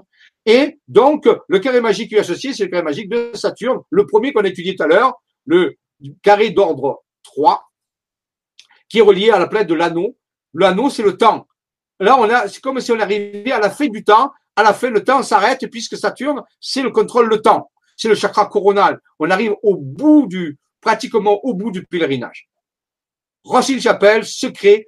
Et là, nous sommes capables de décoder toute la, tu peux dire tout ce qui se trouve dans la chapelle. Et c'est énorme ce qu'il y a dans cette chapelle. C'est très, très dense en symbolisme. Nous avons fait tout ce parcours, nous avons été enseignés. Mais est-ce que nous sommes capables de décoder tout ce symbolisme qu'il y a dans cette chapelle? Donc, c'est le test final. Le test pour passer du temps hors du temps. Anneau, Saturne, la planète du temps, Chronos, au-delà. Et rappelons-nous que Chronos était l'un des plus anciens dieux qui mangeait ses enfants. Il faut dire que le temps nous dévore. Mais au-delà de, là, on passe hors du temps. On passe dans un ailleurs où il n'y a plus de temps. Où, vous voyez, c'est ça le symbolisme qui est ici. C'est là où euh, euh, roi Arthur et Guenièvre sont réconciliés et, boivent ensemble à l'eau du Graal. On arrive à la fin de la quête on arrive au Saint Graal qu'on a vu tout à l'heure. On arrive à l'inaccessible étoile. Va-t-on atteindre cette étoile? Parce que cette étoile brille hors du temps. Elle est au-delà du temps. on l'atteint, on l'atteint presque. Nous sommes là. Est-ce que nous allons vaincre ce temps? Est-ce que nous allons passer au-delà? C'est le secret de Rossi Chapelle. C'est là où nous allons aller, bien sûr, euh, au mois de juin avec Emmanuel Poisson. Pourquoi nous allons aller là? Parce que les chercheurs avec qui je travaille, ça fait des années, nous avons fait tous les autres sites. Nous sommes partis à Thomas, nous avons fait Compostelle, nous avons fait Toulouse, nous avons fait Chartres, euh, nous avons fait Orléans, nous avons fait Chartres, nous avons fait Paris, nous avons fait l'année passée Amiens, et il nous restait plus que la fête. Nous avons fait ce, ce, nous l'avons fait en sept ans, sept années, et chaque année, on faisait un oracle. Vous voyez, on l'a fait, on l'a parcouru, et on a reçu des informations extraordinaires, mais cette année, on va à Rosny-Chapelle, on va finir le pèlerinage. Voilà, Galade a atteint cette vision. Est-ce qu'on va atteindre la vision finale de ce Graal qui est relié Et bien sûr, l'élément de Rosny-Chapelle, c'est le plomb. Le plomb va être transmuté, c'est la quintessence. Le plomb va être transmuté en or. C'est ça le but de l'alchimie. Le plomb va être transmuté en or, en lumière, aour en hébreu, la lumière. La lumière va-t-elle jaillir dans notre compréhension? C'est ça le, défi de Rothschild-Chapelle. Est-ce que le voile va se lever? Levons le voile, disons-nous, pour une pièce de théâtre. On lève le voile. Rothschild-Chapelle, dernier bastion, Saturne, le carré magique de Saturne. Va-t-on vaincre le temps? Va-t-on découvrir le secret, passer au-delà du temps Est-ce que comme l'homme vert qui est ici, qui représente Osiris, on va mourir et renaître? À une nouvelle forme de réalité. C'est le défi qui est lancé actuellement par rapport à tout ça. Voilà, donc vous voyez tout le symbolisme qui est à l'intérieur de ce chapelle. Je ne vais pas vous faire le symbolisme hein, pour des heures, mais c'est là où il va falloir se confronter à la lecture finale. Bien sûr, sous le sceau des Templiers, parce que tout ça, c'est relié aussi à l'ancien savoir des Templiers, faut le savoir, qui étaient là et qui ont participé sûrement à ce codage. Et certains disent que la chapelle Rossi-Chapelle eh est un fractal, est une image d'un site beaucoup plus abstrait qui s'appelle le temple de Salomon. Eh bien, si on voit le temple de Salomon originel, eh bien, on peut arriver à superposer le plan de la chapelle Rossi-Chapelle. Rossi-Chapelle peut se superposer au, plan du temple de Salomon à une certaine, euh, on peut dire, dimension. Et là, je ne sais pas si vous avez vu une image qui est passée, mais euh, dans l'image qui est passée, on voit que dans, dans, le, dans, le, dans la chapelle, aussi chapelle, eh bien, apparaît des structures géométriques comme l'étoile de David, encodées dans les dimensions de, la chapelle. Donc, il y a des secrets à l'intérieur. Il va falloir qu'on active pour pouvoir passer. Et certains disent que même l'arche de l'Alliance aurait pu transiter, ou au moins une version de l'arche de l'Alliance aurait pu transiter dans euh, la Rosting Chapelle. C'est une, c'est ce qu'on murmure dans certains type de recherche. Voilà ici la, la le temple d'Hérode, la, projection entre Rosine Chapelle, le temple d'Hérode, avec Joachim et Boaz, le, temple, le temple de David. Donc ici, voyez, on est en parallèle, on peut dire. On est en parallèle en, image ici de deux temples. Un plus moderne que l'autre, bien sûr. Voici d'autres types d'encodage qu'on peut trouver dans Rosine Chapelle. Donc, vous voyez, on a une toile à six branches. Ici, on a l'étoile il y a une, structure à huit branches qu'on appelle un dikpala aussi, le, le symbole des, des, chevaliers de Malte, on l'appelle de sa façon moderne, mais c'est un symbole beaucoup plus ancien qui, euh, qui nous enseigne. Il est inclus dans une étoile à six branches, on le voit ici. Donc, on il y a des secrets de symbolisme à l'intérieur qui nous, qui nous, qui sont prêts à nous révéler le secret pour passer hors du temps, au-delà du temps. Pour cela, il y a une crypte, bien sûr, il faut descendre dans cette crypte pour pouvoir transmuter notre plan en or, pour transformer atteindre ce que les alchimistes appellent l'œuvre au rouge, la lumière, la rubification, le final.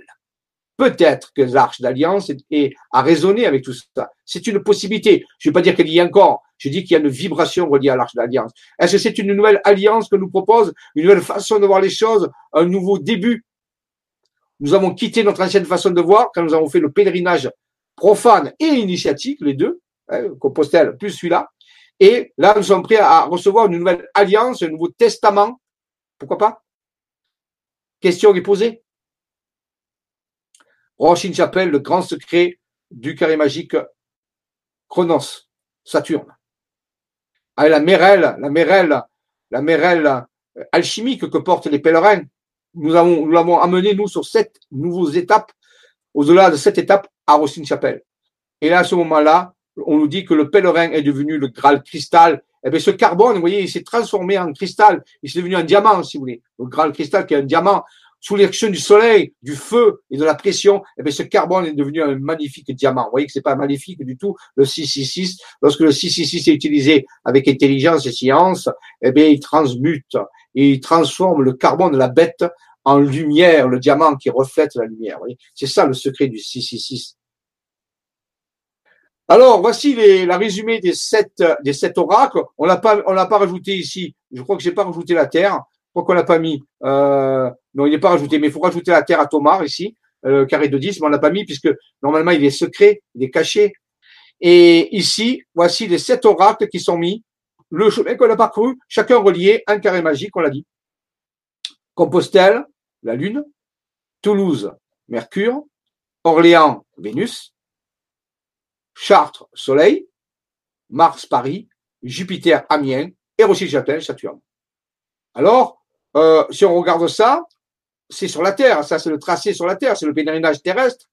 Eh bien, il y a, faut saluer ce livre extraordinaire que je vous propose de, pour le procurer. C'est extraordinaire de la révélation et dans ce livre, Roselyne Gardin, gardienne des secrets du Saint Graal, Guy Trédaniel, éditeur, Tim Wallace Murphy, Marilyn Hopkins, magnifique livre, extraordinaire, sur lequel sont révélés tout ce que je vous dis. C'est un livre vraiment euh, qui nous a guidés dans nos découvertes. Nous sommes allés plus loin, mais c'est énorme qu'il y a dans ce livre. Donc, je vous proposerai de, si vous le voulez bien mieux comprendre ça, mais de le procurer, de le lire. Vous verrez, vous aurez des informations complémentaires incroyables. Secret du Saint Graal, oui, tout à fait. Eh bien, on va s'apercevoir que les sept dispositions, les dispositions des sept oracles sur Terre, un oracle en Espagne, cinq oracles en France et un oracle en Écosse, on l'a vu tout à l'heure, eh bien, si on les relie entre eux, eh bien, à un moment donné, un jour, ils vont se trouver dans la même disposition, dans le même reflet que sept astres dans le système solaire. Et ces sept astres, c'est lesquels? Ce qu'on a étudié tout à l'heure, la Lune, le Mercure, Vénus, Soleil, Mars, Jupiter et Saturne. Donc, il, faut, il faudrait trouver à quel moment il y aurait une configuration astrale et pas d'alignement. Hein. Je ne parle pas d'alignement ici, je parle de configuration astrale qui reflète le dessin de la disposition des sept oracles sur Terre. Si on arrive à trouver ça, c'est le secret qui a été caché. C'est de la conscience de la bête 666 en lumière qu'on peut appeler 999, pourquoi pas, qui est l'image du 666 dans un miroir le nombre de l'ange. On dit souvent 999, c'est le nombre de l'ange. C'est-à-dire que la bête, le carbone, lorsqu'il est chauffé par l'œuvre, par le soleil de la l'œuvre, le feu de l'œuvre, à travers un parcours de sept étapes, qui sont les sept chakras, pourquoi pas, eh bien, on obtient l'or, la lumière, le diamant aussi. Et c'est représenté, bien sûr, par euh, cette image dans le ciel, cette configuration. Est-ce qu'il y a un véritable reflet terrestre et céleste? Eh bien, les gens qui ont écrit le fameux livre, je vous tout à l'heure, ont cherché pendant beaucoup de temps et ont pu trouver un seul moment où ces astres dans le système solaire vont se trouver dans la même configuration que les sept oracles de l'alchimie spirituelle sur Terre. C'est à ce moment-là que toi diras ce qui est en haut est comme ce qui est en bas, et ce qui est en bas est comme ce qui est en haut. Pour le miracle d'une seule et même chose, ou à ce moment-là, l'unité va pouvoir être proposée à l'humanité. Une possibilité d'une configuration de résonance astrale où l'unité peut se faire au niveau de l'alchimie. Alors, est-ce que ça existe? Oui, ça a été trouvé. Il faut saluer, il faut saluer euh, cette découverte. Et ce qui est dit, le seul moment où ça va se faire, et ça va pas durer longtemps, ils n'ont jamais trouvé dans de moment avant, c'est-à-dire qu'en faisant des recherches les plus possibles, ils n'ont pas trouvé d'autres dates, ils n'ont pas trouvé après non plus. Le seul moment où ça va se faire, c'est le 28 juillet 2019 à 12 heures. Au niveau Paris, méridien zéro. À ce moment-là, si on regarde la carte du ciel, du Paris, de, la carte astrale de ce, moment-là, eh bien, on va savoir que les, les astres sont dans la même disposition que les oracles sur Terre. On peut les superposer totalement. Vous voyez? C'est ce qui est en train d'être montré. Si vous voyez la date, 28 juillet 2019 à 12 heures. Eh bien, à ce moment-là, les oracles sont en résonance avec les sept astres dont je vous ai parlé tout à l'heure. C'est ce qu'on va voir. Voici le fameux thème du 28 juillet. Alors ça, c'est le thème astral. Hein. Eh bien, regardez. Si je commence à le lire, ici en premier, j'ai la Lune. C'est dit bien Compostelle, la Lune, Compostelle, le premier. Ordre neuf. Compostella, l'œuvre noire. Ensuite est venu Mercure à Toulouse. Mercure, et tout de suite après. Ça, c'est la position des, astres le 28 juillet 2019 à midi. Oui, je l'ai dit comme ça, dans une séquence. Ils sont pas alignés, ils sont en configuration. Là. Ensuite, Vénus Orléans, ça marche, on est à la planète Vénus. Soleil Chartres, ça marche aussi, incroyable. Mars Paris, ça marche, c'est la séquence continue, ça correspond exactement. Amiens, Jupiter, c'est une continue, hop, on arrive, Amiens, la séquence marche aussi. Et Saturne, Roselyne s'appelle, voilà le symbole Saturne. Donc on a exactement les sept configurations stellaires qui seront dans la même disposition que les sept oracles, dans le même ordre que les sept oracles en partant de Compostelle et en allant jusqu'à Rosny-Chapelle, on l'a vu tout à l'heure. Le ciel reflètera les sept oracles et c'est exceptionnel. Ça arrive jamais. Et ça va pas durer longtemps parce que le planète continue à tourner, bien sûr, très vite et la, configuration va se dissoudre. Mais qu'est-ce qui va se passer ce jour-là? On nous propose une unification. On nous propose de passer au-delà du temps, du temps hors du temps. C'est une proposition d'alchimisation de la conscience totale, toute l'humanité. Alors, toute l'humanité sera concernée. Maintenant, qu'est-ce qui va se passer vraiment? On ne sait pas. Ça dépend de l'état de conscience de l'humanité. De l'inconscient collectif de l'humanité, de cette œuvre noire, on peut dire, de départ. Mais, ça sera une proposition qui sera faite, on peut dire, l'univers proposera l'unification des dualités, de l'homme et de la femme, du masculin et du féminin, de tout ce que vous voulez, dans un laps de temps bien défini, qui va durer quelques, quelques minutes. Personne ne sait ce qui va se passer, mais c'est une proposition extraordinaire d'alchimisation de la conscience, il faut le savoir. Alors c'est vérifiable à 100%. 28 juillet 2019, grand point d'interrogation. Ce qu'on sait, c'est que tout est prêt pour qu'il y ait une forme de transmutation de la conscience globale de l'humanité. Ici, on parle du global, des champs morphogénétiques vous avez parlé tout à l'heure, de ces champs où il y a les mémoires toxiques et bénéfiques. C'est comme s'il y avait une grande transformation de tout ce champ. Et rappelez-vous que ce champ, c'est ce qui maintient l'humanité en vie en réalité. C'est la résonance de l'humanité qui est dans ce champ.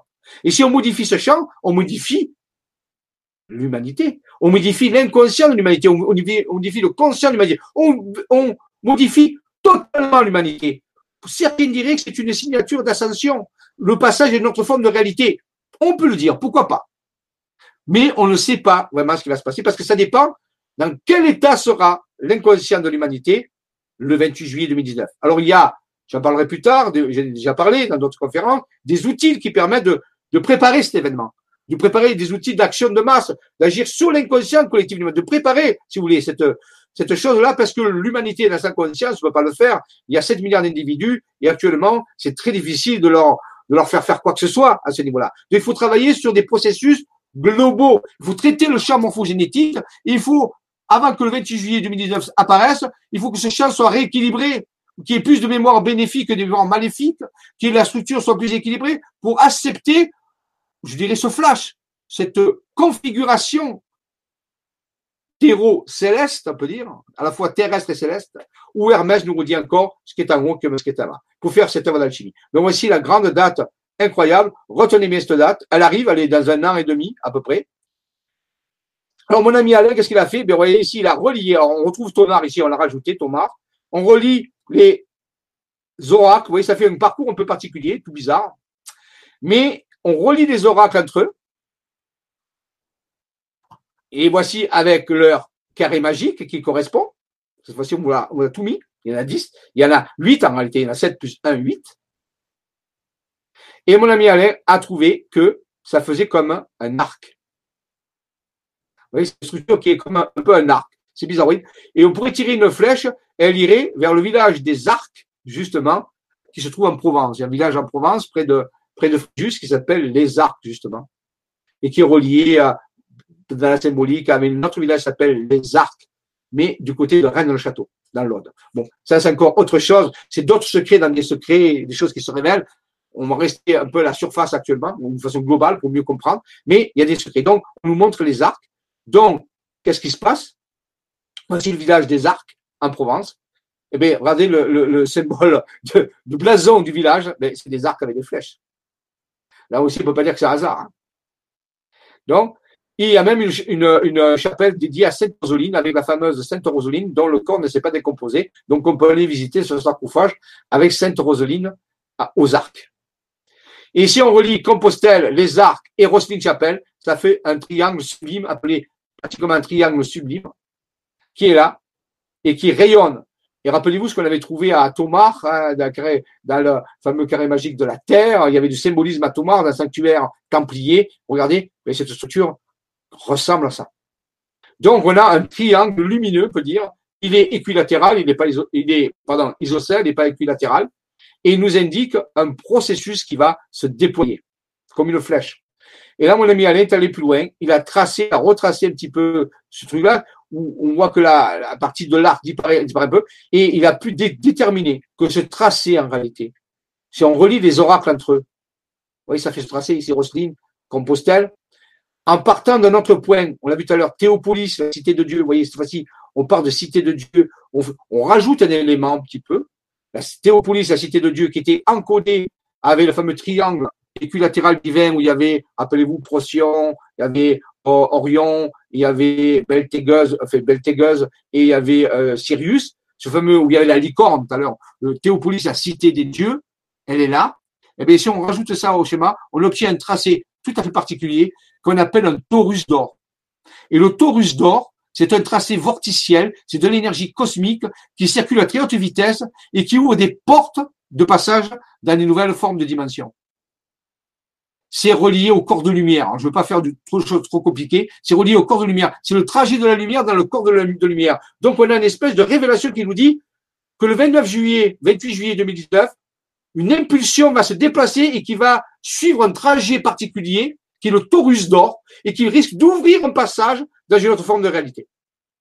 C'était le secret des anciens, un secret qu'on a pu décoder. Je remercie Alain et tous les chercheurs qui ont beaucoup travaillé là-dessus, Raymond Spinozzi, Alain, Alain euh, d'autres personnes. Moi-même, j'y ai travaillé, et c'est la grande révélation. C'est-à-dire que le 28 juillet, on offre une opportunité, au moins à partir du 28 juillet, parce que je ne sais pas si c'est le jour même ou est-ce que le processus va pouvoir se déployer après, on ne sait pas si c'est progressif ou pas, on ne connaît rien puisque c'est jamais passé, eh bien, il y a une espèce de porte de lumière, euh, une espèce de tube de lumière qui va s'ouvrir, et cet oracle vont résonner avec les sept positions stellaires, on l'a vu tout à l'heure, des planètes, et ça, quelque chose va s'ouvrir, va alchimiser la conscience, va œuvrer sur la conscience de toute l'humanité pour lui présenter une possibilité d'aller sur un autre plan de réalité. Voilà le secret de, euh, l'Apocalypse, qui veut dire lever le voile, si vous voulez, à ce niveau-là. Voici le, trajet. Hein, si je prends ça et que je l'habille un peu plus, voici ce que ça donne. Une espèce de tube qu'on appelle un torus, inclus dans un tétraèdre, qui est le symbole du feu. Le torus d'or, le torus de l'élévation, le, le, trajet de la lumière pour faire une ascension spirituelle, c'est ça qui est représenté ici. Le tube torus, alors, différentes façons de le représenter. On va le retrouver un peu schématisé dans les nautiles, les premiers types de coquillages qui sont apparus sur Terre, curieusement. On va le retrouver dans des formes certaines de, de verre, des formes de verre qui ont 105 millions d'années, faut le savoir, ça a 105 millions d'années. On va le retrouver dans d'autres formes ici, voilà ici, euh, un peu la corne d'abondance, on peut dire. Vous voyez? On va le retrouver un peu de partout. Dans l'ancien secret de la fleur de vie euh, du temple d'Abydos en Égypte, symbole de l'ascension, c'est Dronalo Melchizedek qui parle ça dans ses livres, L'ancien secret de la fleur de vie.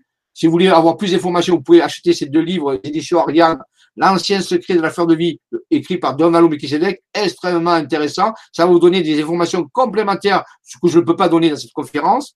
Et c'est tout ça, c'est relié à cette géométrie sacrée, géographie sacrée qui nous annonce le secret, euh, un événement majeur qui va être proposé à, la conscience de l'humanité ou plutôt à l'inconscience de l'humanité, puisque c'est au niveau du champ morpho, morphique, morphogénétique. Voici, eh on peut dire que si je fais passer la lumière dans cette structure-là, ça donne le fameux torus qu'on a vu tout à l'heure. Ça, c'est une, c'est, et ça, faut savoir seulement que ce sont les huit premières cellules immortelles qui apparaissent dans un corps humain au niveau du périnée. Eh bien, elles ont cette forme-là. Eh bien, si on fait passer la lumière dans ces, dans ces sphères, ça donne le fameux torus qu'on a vu tout à l'heure. Donc, et ça, c'est l'étoile tétraédrique du corps Merkaba, du corps de lumière. Donc, vous voyez, on pourrait aller beaucoup plus loin, on pourrait développer tout ça et vous verriez des choses extraordinaires. Mais on reste, on reste un petit peu à la surface parce que c'est une conférence de description, mais on pourrait aller détailler chaque chose et on trouverait de la logique, du raisonnement derrière tout ça, du fondement. C'est incroyable. voilà. Donc, vous voyez, voilà une façon de représenter l'autoroute un peu plus, euh, voilà, un peu plus triviale. C'est cette spirale d'évolution qui est en train de se Et peut-être que ce mécanisme va se mettre en route ici, hein, E égale MC2, et peut-être quelque chose qui va se passer on va pouvoir vivre on ne sait pas, puisque ça dépend de l'humanité, ça dépend de l'inconscient. Ça dépend aussi de toute l'œuvre qu'on va faire d'ici le 28 juillet 2019. Tout cette œuvre, préparation d'alchimie, c'est à la fois long et court. parce qu'un an et demi, ça passe très vite. Voilà, nous arrivons, je crois, à la fin. Euh, oui, ça c'est autre chose, je vais arrêter ici. Euh, je vais revenir là, voir s'il y a quelques questions. Voilà, donc je vous ai révélé ici. Euh, ah, voilà, je vous ai révélé ici rapidement, beaucoup trop rapidement, en superficie, le secret du 28 juillet 2019, qui est un secret ancestral, qui a été encodé à différents niveaux depuis l'âge, depuis la, nuit des temps, et qui se résout le 28 juillet, ce que nous appelons la date du 28 juillet 2019, avec cette grande géométrie sacrée entre le ciel et la terre, cette résonance incroyable. Il y a beaucoup d'autres choses, bien sûr, qui tournent gravité tout ça, mais là, c'était simplement le cœur. Voilà pourquoi on fait ce voyage avec Emmanuel Poisson au mois de euh, juin, où on va finir d'activer le dernier oracle mais on va aller plus loin. Parce qu'en réalité, ça ne s'arrête pas là.